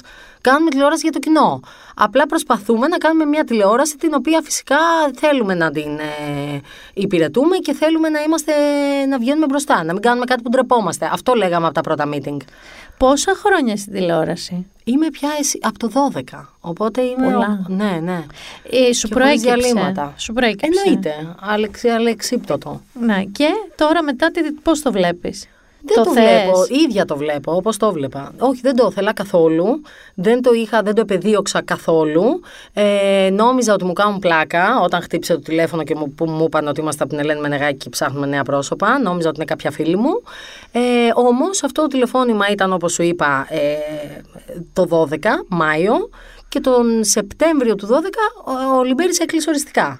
Οπότε την είχα μεριστεί τη δουλειά. Ήμουνα ήδη σε εκ περιτροπής ναι. εργασία, ήμουν ήδη απλήρωτη. Οπότε λέω: Οκ, αυτό έχω αυτή τη στιγμή, αυτό μου προσφέρουν για να βιοποριστώ. Why not? Θα το κάνω. Οχτώ χρόνια μετά, ε, δεν είναι πια why not, είναι επιλογή. Όχι, εννοείται. Επιλογή και η καλύτερη. Από την στιγμή που γέννησα κιόλας, τα ξέρεις τα ωράρια των περιοδικών. Ε, δεν τα ξέρω. Ένιωθα ευλογημένη που μπορώ να διαλέξω, γιατί μέχρι 8 μηνών ξύπναγα το πρωί, πήγαινα στη Μενεγάκη, έβγαζα, πέταγα το μικρόφωνο στα μισά, γιατί είχα ντιλάρει να μην κάθομαι μέχρι τις 4, να κάθομαι μέχρι τις 2.30. Έπαιρνα το αυτοκινητάκι μου και πήγαινα στο Μαρούσι που ήταν οι εκδόσεις που βγαίνανε τότε το περιοδικό ναι, ναι. στο οποίο ήμουν αρχιστάκτρια. Και καθόμουν εκεί πέρα και με περίμενε ένα σκασμό μακέτες. Με χαιρετούσαν όλοι φυλάκια 6-7 η ώρα. Τα λέγαμε. Και εγώ καθόμουν με κλειδιά. Είχα κλειδιά αυτού του γραφείου και κλείδωνα στις 12, στη 1, ό,τι ώρα να είναι. Στο Δεν μου κλείσιμο λες κάτι. τεύχους, ξέρεις τι γινόταν; Ξέ, δεν ξέρω ότι εγώ έχω μείνει Σαββατοκύριακα εκεί Γιατί μέσα. δεν έχω μείνει εγώ; Σαββατοκύριακα. Δεν έχω μείνει εγώ να παντρεύεται στη Σύφνο, κολλητή μου, ε, Σάββατο, Σάββατο βράδυ στη Σύφνο, να έχω εισιτήρια για Σάββατο το πρωί να πάω να πιάσω το πλοίο και να έχει αποφασίσει ο- ο αγαπημένος μου εκδότης, ο Πέτρος ο Μπουροβίλη, ο οποίος έφυγε πρόσφατα από τη ζωή και ακόμα. Σοκαριστικό. Έχουμε, δεν μπορούμε να το πιστέψουμε όλοι. Λοιπόν, και να αποφασίζει ότι το περιοδικό πρέπει να τυπωθεί Δευτέρα. Και να είναι Τετάρτη, Πέμπτη. Οπότε πάω την Πέμπτη το πρωί στο γραφείο και μένω μέχρι το Σάββατο το πρωί, όπου είχα πει στον Νικόλα να φτιάξει τις βαλίτσες. Μένω με το ίδιο βρακί, με άπλυτα δόντια, να είμαι εκεί και να ξεπετάω μακέτες για να μπορέσω να φύγω να πάω στο γάμο της κολλητής μου, γιατί όλοι οι υπόλοιποι κάτσανε βέβαια. Σου έχω καλύτερη ιστορία. Έχω ξεμείνει στο γραφείο γιατί εγώ τότε είχα και το ραδιόφωνο που σημαίνει ότι ξύπναγα 6.30 για να είμαι και 8 και μέχρι όσο πήγαινε, γιατί ήταν και στο ίδιο κτίριο. Ε, και έχει τύχει λοιπόν φορά που έχω ξυπνήσει 6.30, έχω πάει 8, έχω κάνει την εκπομπή στο ραδιόφωνο και έχει πάει 2 τη νύχτα. Είμαι ακόμα στο γραφείο και λέω: Δεν έχει νόημα να πάω στη βούλα Ναι, μία ναι. ώρα δρόμο και να Κανένα. ξαναγυρίσω. Δεν, δεν έχει νόημα. Κανένα. Κοιμάμαι, την πέφτω και σε ένα καναπέ, άδειο το γραφείο. Ξυπνάω το πρωί και θυμάμαι ότι έχω δύο πάρα πολύ σοβαρά meeting με εξωτερικούς, όχι εντός εταιρείας. Και είσαι εντωμεταξύ εσύ με την πιτζάμα τα αρκουδάκια της αγάπης. Ναι, είμαι σε φάση ρημάδι της ζωής. Τέλεια. και σχεδόν χρηματοδοτώ, δωροδοκώ τη γραμματέα του δικού μου τότε, του Πέτρου του Κωστόπουλου. Δεν ξέρω αν το ακούσει ποτέ αυτό το podcast. Πάω απέναντι στο φαρμακείο, παίρνω ένα σφουγγάρι και ένα φρόλουτρο. Είχε μια και ντουζιέρα πλένεσαι μέσα στην στο ντουζιέρα γραφείο. του Πέτρου. Στα μπάνια. Τέλειο. Και έχω τη γραμματέα του να μου φωνάζει Βγες όπου να έρχεται. Τέλειο, τέλειο, τέλειο. τέλειο. Λοιπόν, ναι, μπροστά σε αυτή τη ζωή, όντως τηλεόραση είναι κα- κάτι πιο οργανωμένο. Όσο και αν νομίζουν ότι είναι πιο χαοτικό, είναι πιο οργανωμένο. Πάρα πολύ πιο οργανωμένο, καμία σχέση, ειδικά όταν κάνεις live. Το live είναι ένα τσιρό, το βγαίνει. Βέβαια έχει άλλες δυσκολίες, αλλά είναι αυτό. Κάνεις τη δουλειά σου, πας εκεί, φεύγεις και κάθεσαι βέβαια. Κάνεις το meeting, οργανώνεις για την επόμενη μέρα. Δεν ξέρω παιδιά, δεν ξέρω πώς είναι αλλού. Ακούω κι εγώ κάτι ιστορίες ότι κάπου αλλού είναι μπάχαλο. Στην Ελένη τα πράγματα δεν ήταν μπάχαλο. Ήταν και λίγο εργατοπατέρα η Ελένη. Ήταν τα, και τα φεμινιστικά δικαιώματα. Τύπου έχουμε παιδιά, θα πάμε στα παιδιά μας. Ναι, ναι, ήταν έτσι. Πολύ, Πάρα πολύ, πολύ. πολύ. Τι εκπομπή δεν έχεις; Βασικά, θα έβλεπες τον εαυτό σου μόνη σου παρουσιάστρια π.χ. ενό talk show; Θα σου άρεσε; Θα σου πω, δεν έχω φιλοδοξία να, να καταξιωθώ ως παρουσιάστρια και αυτό νομίζω ότι με έχει σώσει και από όλο το ψώνιο, ρε παιδί μου, της τηλεόρασης. Το ότι πάντα αισθάνομαι μέσα μου δημοσιογράφος. Αυτό, γι' αυτό ακριβώς όμως το λέω αυτό που σου Και- λέω. Δεν σου είπα να παρουσιάσεις τηλεπαιχνίδι που λέει ο λόγος. Ναι. Ο- Μα, μα, ξέρεις τι, αν μου το προτείνανε, με χαρά θα το έκανα ενδεχομένως και αυτό. Εμένα Ακόμα μ' και το αρέσει. τηλεπαι- Ακόμα και το τηλεπαιχνίδι. Πολύ. Γιατί σκέφτομαι ότι όπως σκέφτηκα τότε που έφυγα από τα περιοδικά και από τα, όλα τα όνειρα για μεγάλες εκδόσεις και δεν ξέρω εγώ τι και γυναικεία και μόδα και δεν ξέρω εγώ τι και προσγειώθηκα στην τηλεόραση και είπα: Οκ, μια περιπέτεια είναι ρε παιδί μου, ζήσ' το. Ε, έτσι φαντάζομαι ότι θα το έκανα και τώρα. Θα έλεγα why not; Αν δεν είναι κάτι που με προσβάλλει, γιατί μου έχουν προτείνει και πράγματα που με προσβάλλουν. Ε, Όπως; Ε, reality, τέτοια πράγματα. Ε, βέβαια, εννοείται ότι θα ήσουν. Ναι. Εννοείται, εννοείται ότι θα ήσουν στις προτάσεις. Καταλαβαίνω ακριβώς γιατί. Ναι, όχι να συμμετέχω μόνο, να, είμαι- να κρίνω, να, διάφορα, να σχολιάζω. Δηλαδή να Και αυτό ενταχθώ, το σε έχεις. εκπομπή, να ενταχθώ σε εκπομπή η οποία σχολιάζει όλη μέρα και όλη νύχτα reality. Δεν, προ, προφανώς και δεν μπορώ να το κάνω αυτό. Ναι. Και να, ας πούμε, έλεγες πριν για τον ε, αμοιβαίο σεβασμό με την Ελένη. Η Ελένη ήξερε ότι δεν μπορώ να της το υπηρετήσω αυτό. Δεν με έβαλε ποτέ να το κάνω αυτό. Ναι, δεν ναι, μου είπε ναι. θα το κάνεις γιατί είναι η σκαλέτα τέτοια και πρέπει να το κάνεις. Ποτέ. Καταρχήν δεν θέλει και η ίδια να παίζει τέτοια πράγματα γενικώς. Όχι, η Ελένη είχε το καλό που έχουν οι ιδανικοί μάνατζερ. Δηλαδή, έπαιρνε κάθε άνθρωπο, τον έστειβε μέχρι να βγάλει το δικό του καλύτερο καλό. Ακριβώς. Να τον τερματίσει, να φτάσει εκεί. Ακριβώς. Αλλά καταλάβαινες γιατί κάνει ο καθένας. Ακριβώς. Αυτό είναι η Ακριβώς. αρχή του καλού μάνατζερ. Ακριβώς. Αυτό. Και τον αφήνεις να ανθίσει. Τον αφήνεις εκεί να ανθίσει. Ισχύει. Ερώτηση κρίσεως τώρα. Επειδή διακρίνω ότι είσαι ένας άνθρωπος χωρίς. Μ' αρέσει αυτό γιατί και εγώ είμαι έτσι, χωρίς ιδιαίτερα πλάνα. Δεν έχεις Ναι. πει ότι Ισχύει. στα 40 μου θα κάνω αυτό, στα 50 μου θα κάνω αυτό, στα 60 μου θα κάνω αυτό. Ισχύει. Ε, υπάρχει κάτι στη πίσω μέρος του μυαλού σου που θα ήθελες. που δεν έχεις προλάβει. Μπορεί να είναι και σπουδές που λέει ο λόγος. Μπορεί να είναι να ζήσεις και σε μια άλλη χώρα. Έχεις όμως ένα όνειρο που μπορεί και να μην το πετύχεις ποτέ, αλλά θα ήθελες σε ένα ιδανικό σενάριο. Και με τα παιδιά και με τον Ναι, Νικόλα αυτό και, θέλω να και, σου και. πω, ότι τα όνειρα λίγο ε, μετατοπίζονται όταν κάνεις παιδιά, γιατί αποκτάς ξαφνικά πάρα πολλά όνειρα για άλλους ανθρώπους, για τα παιδιά. Οπότε ε, δεν, με, με προβληματίζει η ερώτηση, γιατί κάνω όνειρα πια. Δεν ξέρω. Είναι και η λέξη όνειρα τώρα και λίγο δεν έχει βάρος Περισσότερο για μένα. σαν. ε, εγώ, ας πούμε, να σου πω τι εννοώ. Ε, Θα ήθελα να μάθω Ιταλικά. αλλά ορίστε. δεν το ξεκινάω. Όλο το λέω. Το είχα πει από την πρώτη χρονιά που η, αδερφή, η αδερφή μου, η Μεσαία, παντρεύτηκε Ιταλό. Και έλεγα ότι εγώ θα πηγαίνω εκεί πέρα επίσκεψη και θα μιλάω με την πεθερά της και θα φυσάω και θα, και θα είναι τέλεια και θα μιλάω με τα νύψια μου. Εντάξει, ευτυχώς ξέρουν λίγο ελληνικά τα νύψια μου, γιατί δεν έμαθα ποτέ. Τσάου, μπέλα, σορέλα πίκολα. Ορίστε, να, μια, το, την προφορά την έχεις. Λίγο να δουλέψουμε Ναι. Λίγο όλο τη το γλώσσα, άλλο. λίγο τη γραμματική. Εμένα το πονάκι μου, ο κρυφός μου πόθος, που ε, πιστεύω ότι θα γίνω γριά τέτοια, θα σου πω, είναι να γίνω κλιματολόγο. Να, ορίστε, είδες. Το όνειρο το της ζωής χτυπάει μου. τον καθένα η πετριά, δεν ξέρεις. Ήθελα να έχω γίνει χειρουργός, αλλά επειδή σχαινόμουν Τι τη σχολή φυσική. έβγαλες; Ε, μου, μου, ε, καποδιστριακό. Α, γι' αυτό είχες τον πανούσι. Και σε- Βέβαια. Α, γι' αυτό, από εκεί Ε, σου έχει όχι κολλήσει. μόνο, όχι, μου είχε κολλήσει πάντα. Ρε παιδί μου, έχω στο σπίτι μου βιβλιοθήκες κανονικές, τις ανθρώπινες που αφήνω να βλέπει ο κόσμος, με κανονικούς τίτλους βιβλίων. Και έχω και βιβλιοθήκες κρυφές των σιγών που είναι τίγκα-τίγκα στο serial killer. True, ε, fiction, αναλύσεις, ε, ψυχολογικές αναλύσεις. Τέλειο. Θέλω να γίνω profiler. Πιστεύω ότι θα γίνω κάπου 80 χρόνια σαν την κυρία που έκανε το εμβόλιο περίπου 90. Ωραίο, ωραίο ακούγεται για Αλλά πλάνο. προφ- profiler. Ωραίο ακούγεται για πλάνο, ωραίο ακούγεται. Αυτό είναι εμένα το κρυφό μου πονάκι. Να, το, ε, στην αρχική σου ερώτηση πώς τα προλαβαίνω όλα, εγώ δεν προλαβαίνω να ασχοληθώ με αυτά. Δεν προλαβαίνω να ασχοληθώ με το τι θα ήθελα να κάνω και να ξεκινήσω με αργά βήματα να το προγραμματίζω. Καλά, μην νομίζω ότι εγώ το προγραμματίζω. Όχι, αλλά καταλαβαίνεις. Δέκα χρόνια λέω απλά ότι θα το ήθελα. Ρε παιδί μου, όταν είσαι non-stop και non-stop χωμένη σε ένα κινητό, γιατί είναι και η δουλειά σου και η διασκεδασή σου πια, και χωμένη μετά στα παιδιά σου, όσες ώρες είσαι εκεί τουλάχιστον να κάνεις αυτό τον περιβόητο ποιοτικό χρόνο, ε, και χωμένη στην τηλεόραση και χωμένη παντού, δεν προλαβαίνεις να πάρεις μια ανάσα και να σκεφτείς, you know what, θέλω να γράψω ένα βιβλίο. Και αυτό το έχω σκεφτεί. Ε, ναι, και εγώ το έχω σκεφτεί, αλλά δεν, δεν, δεν- δεν- μου φαίνεται βουνό. Είναι. Είναι. αυτό που λένε βέβαια. Κάνει την αρχή και όλα τα λένε εύκολα. Αλλά Εγώ ζορίζομαι στις αρχές. γίνεται. Στις αρχές ζορίζομαι ένα πάντα. podcast θέλω να κάνω, να μου πεις πώς το ξεκίνησες. Σκέφτομαι να κάνω ένα podcast. Θα με καλέσεις όταν κάνεις και θα σου πω. Εννοείται, θα σε καλέσω. Λοιπόν, θέλω να σε ευχαριστήσω πάρα πάρα πολύ για Τι όλο αυτό αυτό. ήταν; Θες να μείνεις κι άλλο; Εννοείται, ήταν το πιο τέλειο, εύκολο, γρήγορο πράγμα ever. Όχι, δεν είναι πάντα να ξέρεις. Επειδή έχεις κάνει συνεντεύξεις, ξέρεις Ναι. πάρα πολύ καλά πώς είναι να έχεις κάποιον με σιωπές ή με μονολεκτικές απαντήσεις ή με. Σας παρακαλώ, δεν θα ήθελα. Ξέρεις τι, ήταν ένας λόγος για τον οποίο δεν σε ρώτησα καθόλου τι θα με ρωτήσεις. Δηλαδή, δεν δεν θα σε ρώταγα τι θα με ρωτήσεις, αλλά θα σε ρώταγα κομψά.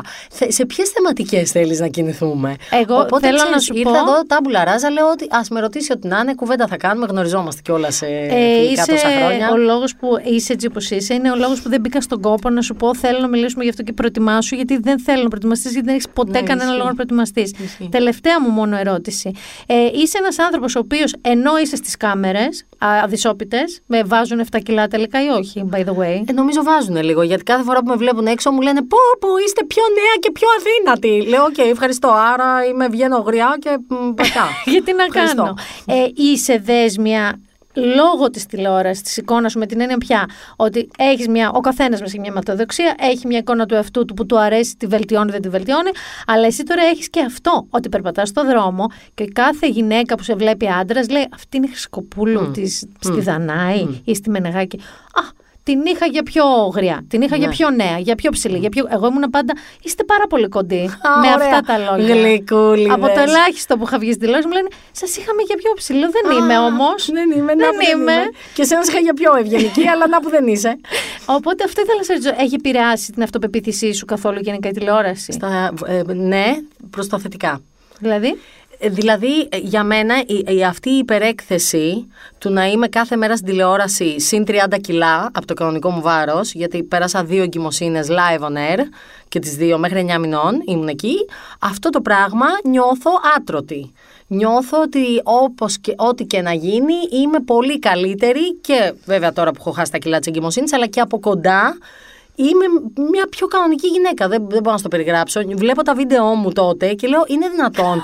Απορώ πώς με βγάζανε κιόλας. Όχι επειδή ήμουνα, είχα παχύνει. Έγκυος ήμουνα προς Θεού, αλίμονο. Ή αλίμονο, αν πρέπει όλοι οι σωματότυποι να είναι στην τηλεόραση ένας σωματότυπος. Ε, Ε, όχι, όχι, δεν είναι. Δεν νομίζω. Νομίζω ότι υπάρχει χώρος. όχι, υπάρχει Για όλα. πάρα πολλής χώρος πλέον. Εγώ όμως δεν λέω για το γιατί με βγάζανε ότι ήμουν αντιαισθητική. Δεν λέω αυτό. Λέω ότι εγώ για τον εαυτό μου αισθανόμουν, ότι, α- αισθάνομαι μάλλον ότι αφού έχω εκτεθεί έτσι σε αυτή την κατάσταση. Ούτε που με νοιάζει πια. Ναι, ούτε που με νοιάζει πια. Δηλαδή είμαι μια χαρά. Θεωρώ κιόλας ότι μετά από πολλά χρόνια είναι κάπως πώς είμαι εγώ που ντύνομαι και πάω γραφείο. Έτσι είσαι και εσύ και βγαίνεις τηλεόραση. Δεν ασχολείσαι τόσο με το πώς φαινόμουν σήμερα. Πρέπει να είσαι λίγο τρελός. Δεν είμαι, δεν είμαι ματαιόδοξη γενικά. Γενικά δεν είμαι πολύ ματαιόδοξη. Δεν ξέρω γιατί. Δεν, δεν, δεν ήμουν ποτέ. Δεν ασχολούμαι ποτέ. Δεν βάζω κρέμες πολλές. Δεν βάζω, δεν κάνω πολλά. Δεν φρικάρω άμα το νύχι μου είναι χάλια. Δεν είμαι. Τι ζώδιο είσαι. Υδροχό. Πώς γίνεται; Ε, Γιατί οι υδροχόοι έχουν, δεν Όχι. είναι μωρέ πολύ κιοκέτε. Όχι, είναι όμως με τον εαυτό τους. Με την εξε... με το... Έχουν ένα θέμα. Ε, ναι, με πιάνει άγχος ότι δεν διαβάζω αρκετά βιβλία και δεν βλέπω αρκετές σειρές. Δεν με πιάνει άγχος ότι δεν είμαι αρκετά ωραία. Άμα ακούς το podcast μας τακτικά, ή μπεις και ακούς το προηγούμενο, κάθε εβδομάδα προτείνουμε και βιβλίο και σειρά και ταινία. Μωρέ, δεν είναι ότι δεν έχω προτάσεις. Χρόνο δεν έχω. Και μικρά. Μερικά λέμε ότι είναι μικρά. Μπορείτε να τα διαβάσετε σε Είναι μία μικρό. μέρα. Είναι μικρό. Δεν δίνουμε μεγάλα. Είναι μικρό. Πάντως θα σου πω μια ιστορία. Δεν ξέρω, έχουμε χρόνο. Πρέπει Ναι, να παιδί κλείσουμε, μου, τι κάνουμε. πες μου. Θα σου πω μια ιστορία σχετικά που είμαι σε μια παρουσίαση, σε μια εταιρεία και είναι μια influencer. Λοιπόν, είναι μια κοπέλα η οποία βιοπορίζεται από αυτό, εν πάση περιπτώσει, κάτι άλλο έχει κάνει τηλεοπτικά και μου βγάζει μια selfie και είμαστε δυο μας και μου λέει την ανεβάζω ε και μου τη δείχνει για ένα δευτερόλεπτο και είναι αυτή καρακαλώνα και εγώ δίπλα είμαι σαν να έχω μυρίσει βόθρο και να έχω κλείσει τα μάτια και να προσπαθώ να πω και κάτι και μπορεί να έχω και κάτι και στα δόντια. και ε, πραγματικά δεν κρατήθηκα εκείνη την ώρα και της λέω: Άκου, το να με ανεβάσεις έτσι δεν κάνει πρόβλημα σε μένα, γιατί εμένα με έχουν δει και Ναι. ε, ε, ε, ε, α- άπειρα κιλά, ας πούμε, στην τηλεόραση, οπότε δεν τίθεται θέμα. Εσύ όμως, Λέει κάτι για σένα. λέει κάτι για σένα να με ανεβάσεις έτσι. Για πες μου λίγο, τα σχόλια. Έχεις δεχτεί σχόλια που λες, για όνομα του Θεού ρε φίλε, τι είναι αυτό το πράγμα; Σε τρελή κάθε μέρα. Haters και Κάθε τέτοια. μέρα, κάθε μέρα, κάθε Ποιο είναι το μέρα. αγαπημένο σου ή το top 3 των αγαπημένων σου; Καλά, οι, αυτ- οι- οι- τα, οι followers που γκρινιάζουν για τη διαφήμιση είναι μία μάστιγα Ναι. όπου κάθε φορά δεν απαντάω ή μπαίνω στη διαδικασία να απαντήσω μια στο τόσο για να πω το disclaimer, το οποίο το έχω πει από την πρώτη στιγμή. Ό,τι βλέπετε να διαφημίζω στο προφίλ μου είναι πράγματα που αληθινά τα χρησιμοποιώ και αληθινά τα εκτιμώ. Δεν είμαι ηλίθια να πάω να προτείνω στον κόσμο κάτι που είναι κακό ή κάτι που δεν. Απλά για τα λεφτά. Δηλαδή, δεν είναι, είναι, αυτό, είναι αυτό που έλεγε, ποιος το έλεγε, ο Τσόρτσιλ, που έλεγε ότι μπορείς να κοροϊδεύεις πολλούς για λίγο χρονικό διάστημα ή ε, λίγους για πολύ χρονικό διάστημα. Όχι και τα δύο. Λοιπόν, εγώ Απόλυτα δεν έχω δίκιο. πρόθεση να κοροϊδέψω κανέναν. Θέλω για πολύ καιρό να έχω αυτή τη σχέση που έχω με το κοινό μου, το οποίο το ευχαριστώ πάρα πολύ που με ακολουθεί και το αγαπώ και εγώ και με αγαπούν και αυτοί. Λοιπόν, και πραγματικά η δέσμευσή μου είναι αυτή με τις διαφημίσεις. Δεν έχω τι άλλο να πω. για τις Έχεις διαφημίσεις. απολύτω δίκιο. Εγώ σε πολύ μικρότερο βαθμό κάνω συνεργασίες στο Instagram μου και η βασική μου αρχή είναι, είναι και ο λόγος που δεν έχω περισσότερες, δηλαδή λέω πάρα πολλά όχι. Εννοείται. Είναι ότι αν δεν το έχω δοκιμάσει, αν δεν μου αρέσει, Εννοείται. αν, αν, αν, δεν το λέω. Δεν με νοιάζει. Εννοείται. Δεν με νοιάζει, δεν ζω από εννοείται, αυτό. Εννοείται. εννοείται. Αντίθετα, όταν κάποιος έρχεται που ξέρει ένα προϊόν και το αγαπάω και μου λέει θα ήθελες. Ναι, Αχ, μη είχαν πάρει. ε, κα- Μην κάνω διαφήμιση. Μη είχε πάρει μια εταιρεία καφέ. Ε, ε, ε, τα, χι- τα χυφαγεία που έχουν Ναι, και ναι, καφέ. ναι. Οι οποίοι είναι οι πολύ αγαπημένοι μου. Παίρνω, ο Νικόλας με κοροϊδεύει χρόνια ότι δεν είναι δυνατόν να έχουμε Να παίρνεις συναντήσει ακόμα, ναι. ε, τρία άλλα μπραντς και να μην θες να σταματήσουμε ενώ έχεις ανάγκη από καφέ γιατί θες να βρούμε το δικό σου. Λοιπόν, όταν με πήρε τηλέφωνο ο δικός μου, τους είπα: Σας περίμενα. I've been expecting you. γιατί πραγματικά είναι αυτά που αγαπάω πολύ. Ε, μετά βγαίνει και ωραίο το content. Δηλαδή, το content, το σε περιεχόμενο. έχουν πλέον. κατηγορήσει ότι κάνεις πολύ τη μανούλα στο Instagram. Μα δεν κάνω πολύ τη μανούλα στο Instagram. Γενικά, τι, γιατί σε έχουν Ε, κατηγορήσει; καλά, εντάξει. Η κουβέντα για το αν εμπορευματοποιήσει τα παιδιά ή όχι είναι πάρα πολύ μεγάλη. Νομίζω ότι ο καθένας ε, πρέπει να βάζει το όριό του εκεί που το βάζει. Κάποιες μαμάδες στο Instagram δεν το βάζουν πουθενά. Εγώ έχω τη δική μου οριοθέτηση. Και αν θες αυτό το οποίο πιστεύω είναι ότι δεν εργαλειοποιούμε φυσικά τα παιδιά και δεν πρέπει να το κάνουμε. Είναι πολύ μεγάλο no-no. Αλλά μπορούμε το, το προφίλ της μητρότητας να, όχι να το εκμεταλλευτούμε, αλλά με κάποιο τρόπο, εφόσον αυτό είμαι και εκεί βλέπουν ε, ε, ε, περιεχόμενο για μητέρες, μπορώ εγώ ως μητέρα να προτείνω κάτι. Σωστό. Δεν θα χώσω ένα προϊόν στο χέρι του παιδιού μου όμως και θα πω ότι το παιδάκι μου τρελαίνεται να πίνει το τάδε Ναι, ναι, κατάλαβα, χυμουλάκο. κατάλαβα. Οκ, Κατάλαβα. Δηλαδή, προφανώς όχι. Επίσης, έχω ειδικά στο θέμα των παιδιών φοβερή ευαισθησία. Έχω πει όχι σε εταιρείες με χυμούς. Έχω πει όχι σε εταιρείες με δημητριακά. Έχω πει όχι σε σκόνες γάλατα. Έχω πει όχι σε κανονικά γάλατα. Έχω πει όχι σε γιαουρτάκια. Έχω πει, έχω πει όλα τα όχι, γιατί πραγματικά δεν μπορώ να βγω σε μια μαμά και να της πω δώσει στο παιδί σου κάτι που εγώ δεν δίνω στο δικό μου. Επίσης, έχω να σου πω ότι ζω για τη στιγμή που εντάξει, πρώτα η Σαβέλα θα κάνει TikTok. Αχ, τι θα κάνω, πώς θα τις μαζέψω; το TikTok της εποχής τι θα της κάνω, τέλος τι θα πάντων. κάνω, τι θα κάνω. Εντάξει, Και όχι δεν τίποτα άλλο, έχεις είναι και τσάουσα, ελπίδα. Είναι και τσαούσα. είναι Δεν και έχεις τσαούσα. ελπίδα. Τώρα θα σε χορέψω Αλλά το ταψί. Θα με χορέψει το ταψί, το ξέρω, το καταλαβαίνω και είναι και μεγαλωμένες μέσα σε ένα περιβάλλον που και η μαμά και ο μπαμπάς είναι με ένα κινητό, κάτι κάνουν, κάτι φωτογραφίζουν, κάτι βιντεοσκοπούν. Οπότε νομίζω ότι τα παιδιά μοιραία θα είναι έτσι μεγαλώνοντας. Αλλά για να πω λίγο και για το θέμα των, των μαμάδων και των παιδιών στο Instagram, Προσωπικά δεν θεωρώ ότι πρέπει να βγάζουμε τα παιδιά μας στο Instagram τα πρόσωπά τους. Υπό ποια έννοια. Δεν μπορεί, ε, μπορώ εγώ να βγάλω μια φωτογραφία εδώ αυτή τη στιγμή, αν εσύ γυρισμένη πλάτη και να πω είμαι εδώ με τη Μίνα Μπυράκου. Αν όμως εσύ είσαι γυρισμένη κανονικά και είναι η φάτσα σου, είσαι εσύ, δεν μπορώ χωρίς να πάρω την άδειά σου να σε Σωστό. ανεβάσω. Σωστό. Οπότε και το παιδί είναι ένας ε, αυριανός ενήλικας. Δεν μπορείς να το ανεβάσεις χωρίς την άδειά του, ακόμα και αν δεν είσαι, δεν έχεις μεγάλο following και είναι απλά μεταξύ φίλων. Δεν έχει σημασία. Νομίζω ότι δεν είναι, δεν γίνεται. Δεν έχει σημασία. Συμφωνώ απόλυτα μαζί σου Τι σε να σου αυτό. πω. Θα βγάλουμε δηλαδή τώρα που θα κλείσουν τα μικρόφωνα μία φωτο selfie. Θα βγάλουμε γύρω στις 30 για να βρούμε την καλύτερη. Λοιπόν, όσες θα πω αυτό και κλείνουμε και χαιρετάμε. Όσες φορές έχουμε συνυπάρξει και έχουμε βγάλει φωτογραφίες, η Ελιάνα είναι το άλλο είδος από αυτό που είπε πριν. Σου δείχνει τη φωτογραφία και σου λέει: Σ' αρέσει εδώ. Αυτό δεν, δεν λέει Μ' αρέσω εδώ. Ω, κοίτα τι θα ανεβάσω. Σε ρωτάει. Σ' αρέσει εδώ για να βγάλω τη φωτογραφία σου στο Instagram. Βγάζει βίντεο, έτσι δεν είναι; Ναι, αλλά δεν θα το ανεβάσω. Το ανεβάζω τόσο και το βγάζω χάλια. στο στυλ. Όχι, είσαι κούκλα τέλεια όπως Κούκλα. πάντα. Εντάξει. Και είσαι και πάρα πολύ γαλλικά καθισμένη, σαν γαλιδούλα. Ναι, ναι. Με το, Με το το τακου- παπουτσάκι σου, το τακουνάκι σου που κοιτάς να μην πέφτει πάνω. Ενώ εγώ έχω κάτι σαν το βρωμίλο πάνω Όχι, με τα να. παπούτσια. Θέλω να ναι, χώνεσαι. όχι, με το ωραίο στο pinstripe το, το παντελόνι και είσαι θεά. Ωραία, λοιπόν, αυτά ήταν. Αυτό ήθελα να με ανεβάσει. Σε χαιρετάω. Για, δεν θέλω να πούμε κάτι άλλο. Εντάξει, εντάξει, on that note. λοιπόν, αλήθεια, σου εύχομαι να συνεχίσεις να ζεις χωρίς πλάνο, Ευχαριστώ πάρα αλλά πολύ. να σου πηγαίνει η ζωή σου τόσο ζαχαρένια και καλά, γιατί στη βάση της και στον πυρήνα της και στην ουσία της είναι μια καλή ζωή αυτή που έχεις, με ευτυχία βασικά και αγάπη γύρω σου. Αυτό. Ευχαριστώ Τα άλλα πολύ. άλλο τώρα θα είναι Instagram, θα είναι Ανταποδίδω. TikTok, θα είναι μενεγάκι, θα είναι ραδιόφωνο, θα είναι δίσκοι και τηλεόραση, δεν ξέρω τι θα είναι.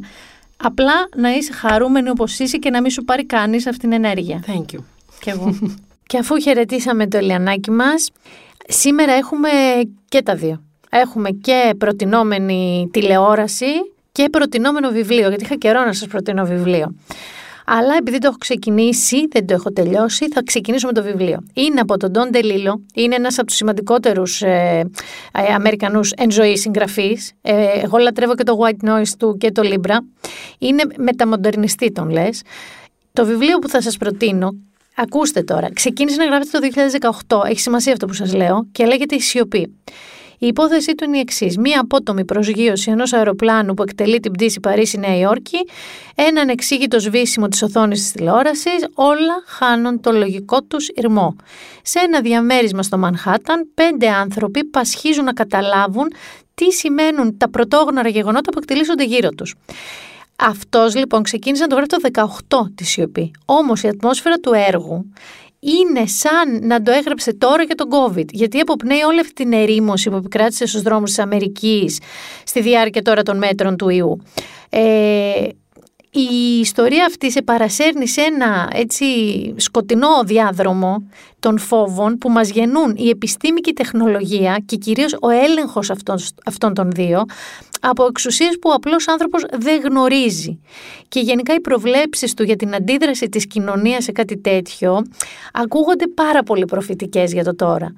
Ε, Don DeLillo, γενικά ψάξτε τον αυτό το συγγραφέα, αξίζει πάρα πολύ τον κόπο, κατά την ταπεινή μου γνώμη. Το βιβλίο του, το οποίο είναι το φετινό, ξεκίνησε να γράφει το 18, αλλά είναι σαν να ξέρετε τι γίνεται σήμερα το 20, λέγεται «Η σιωπή».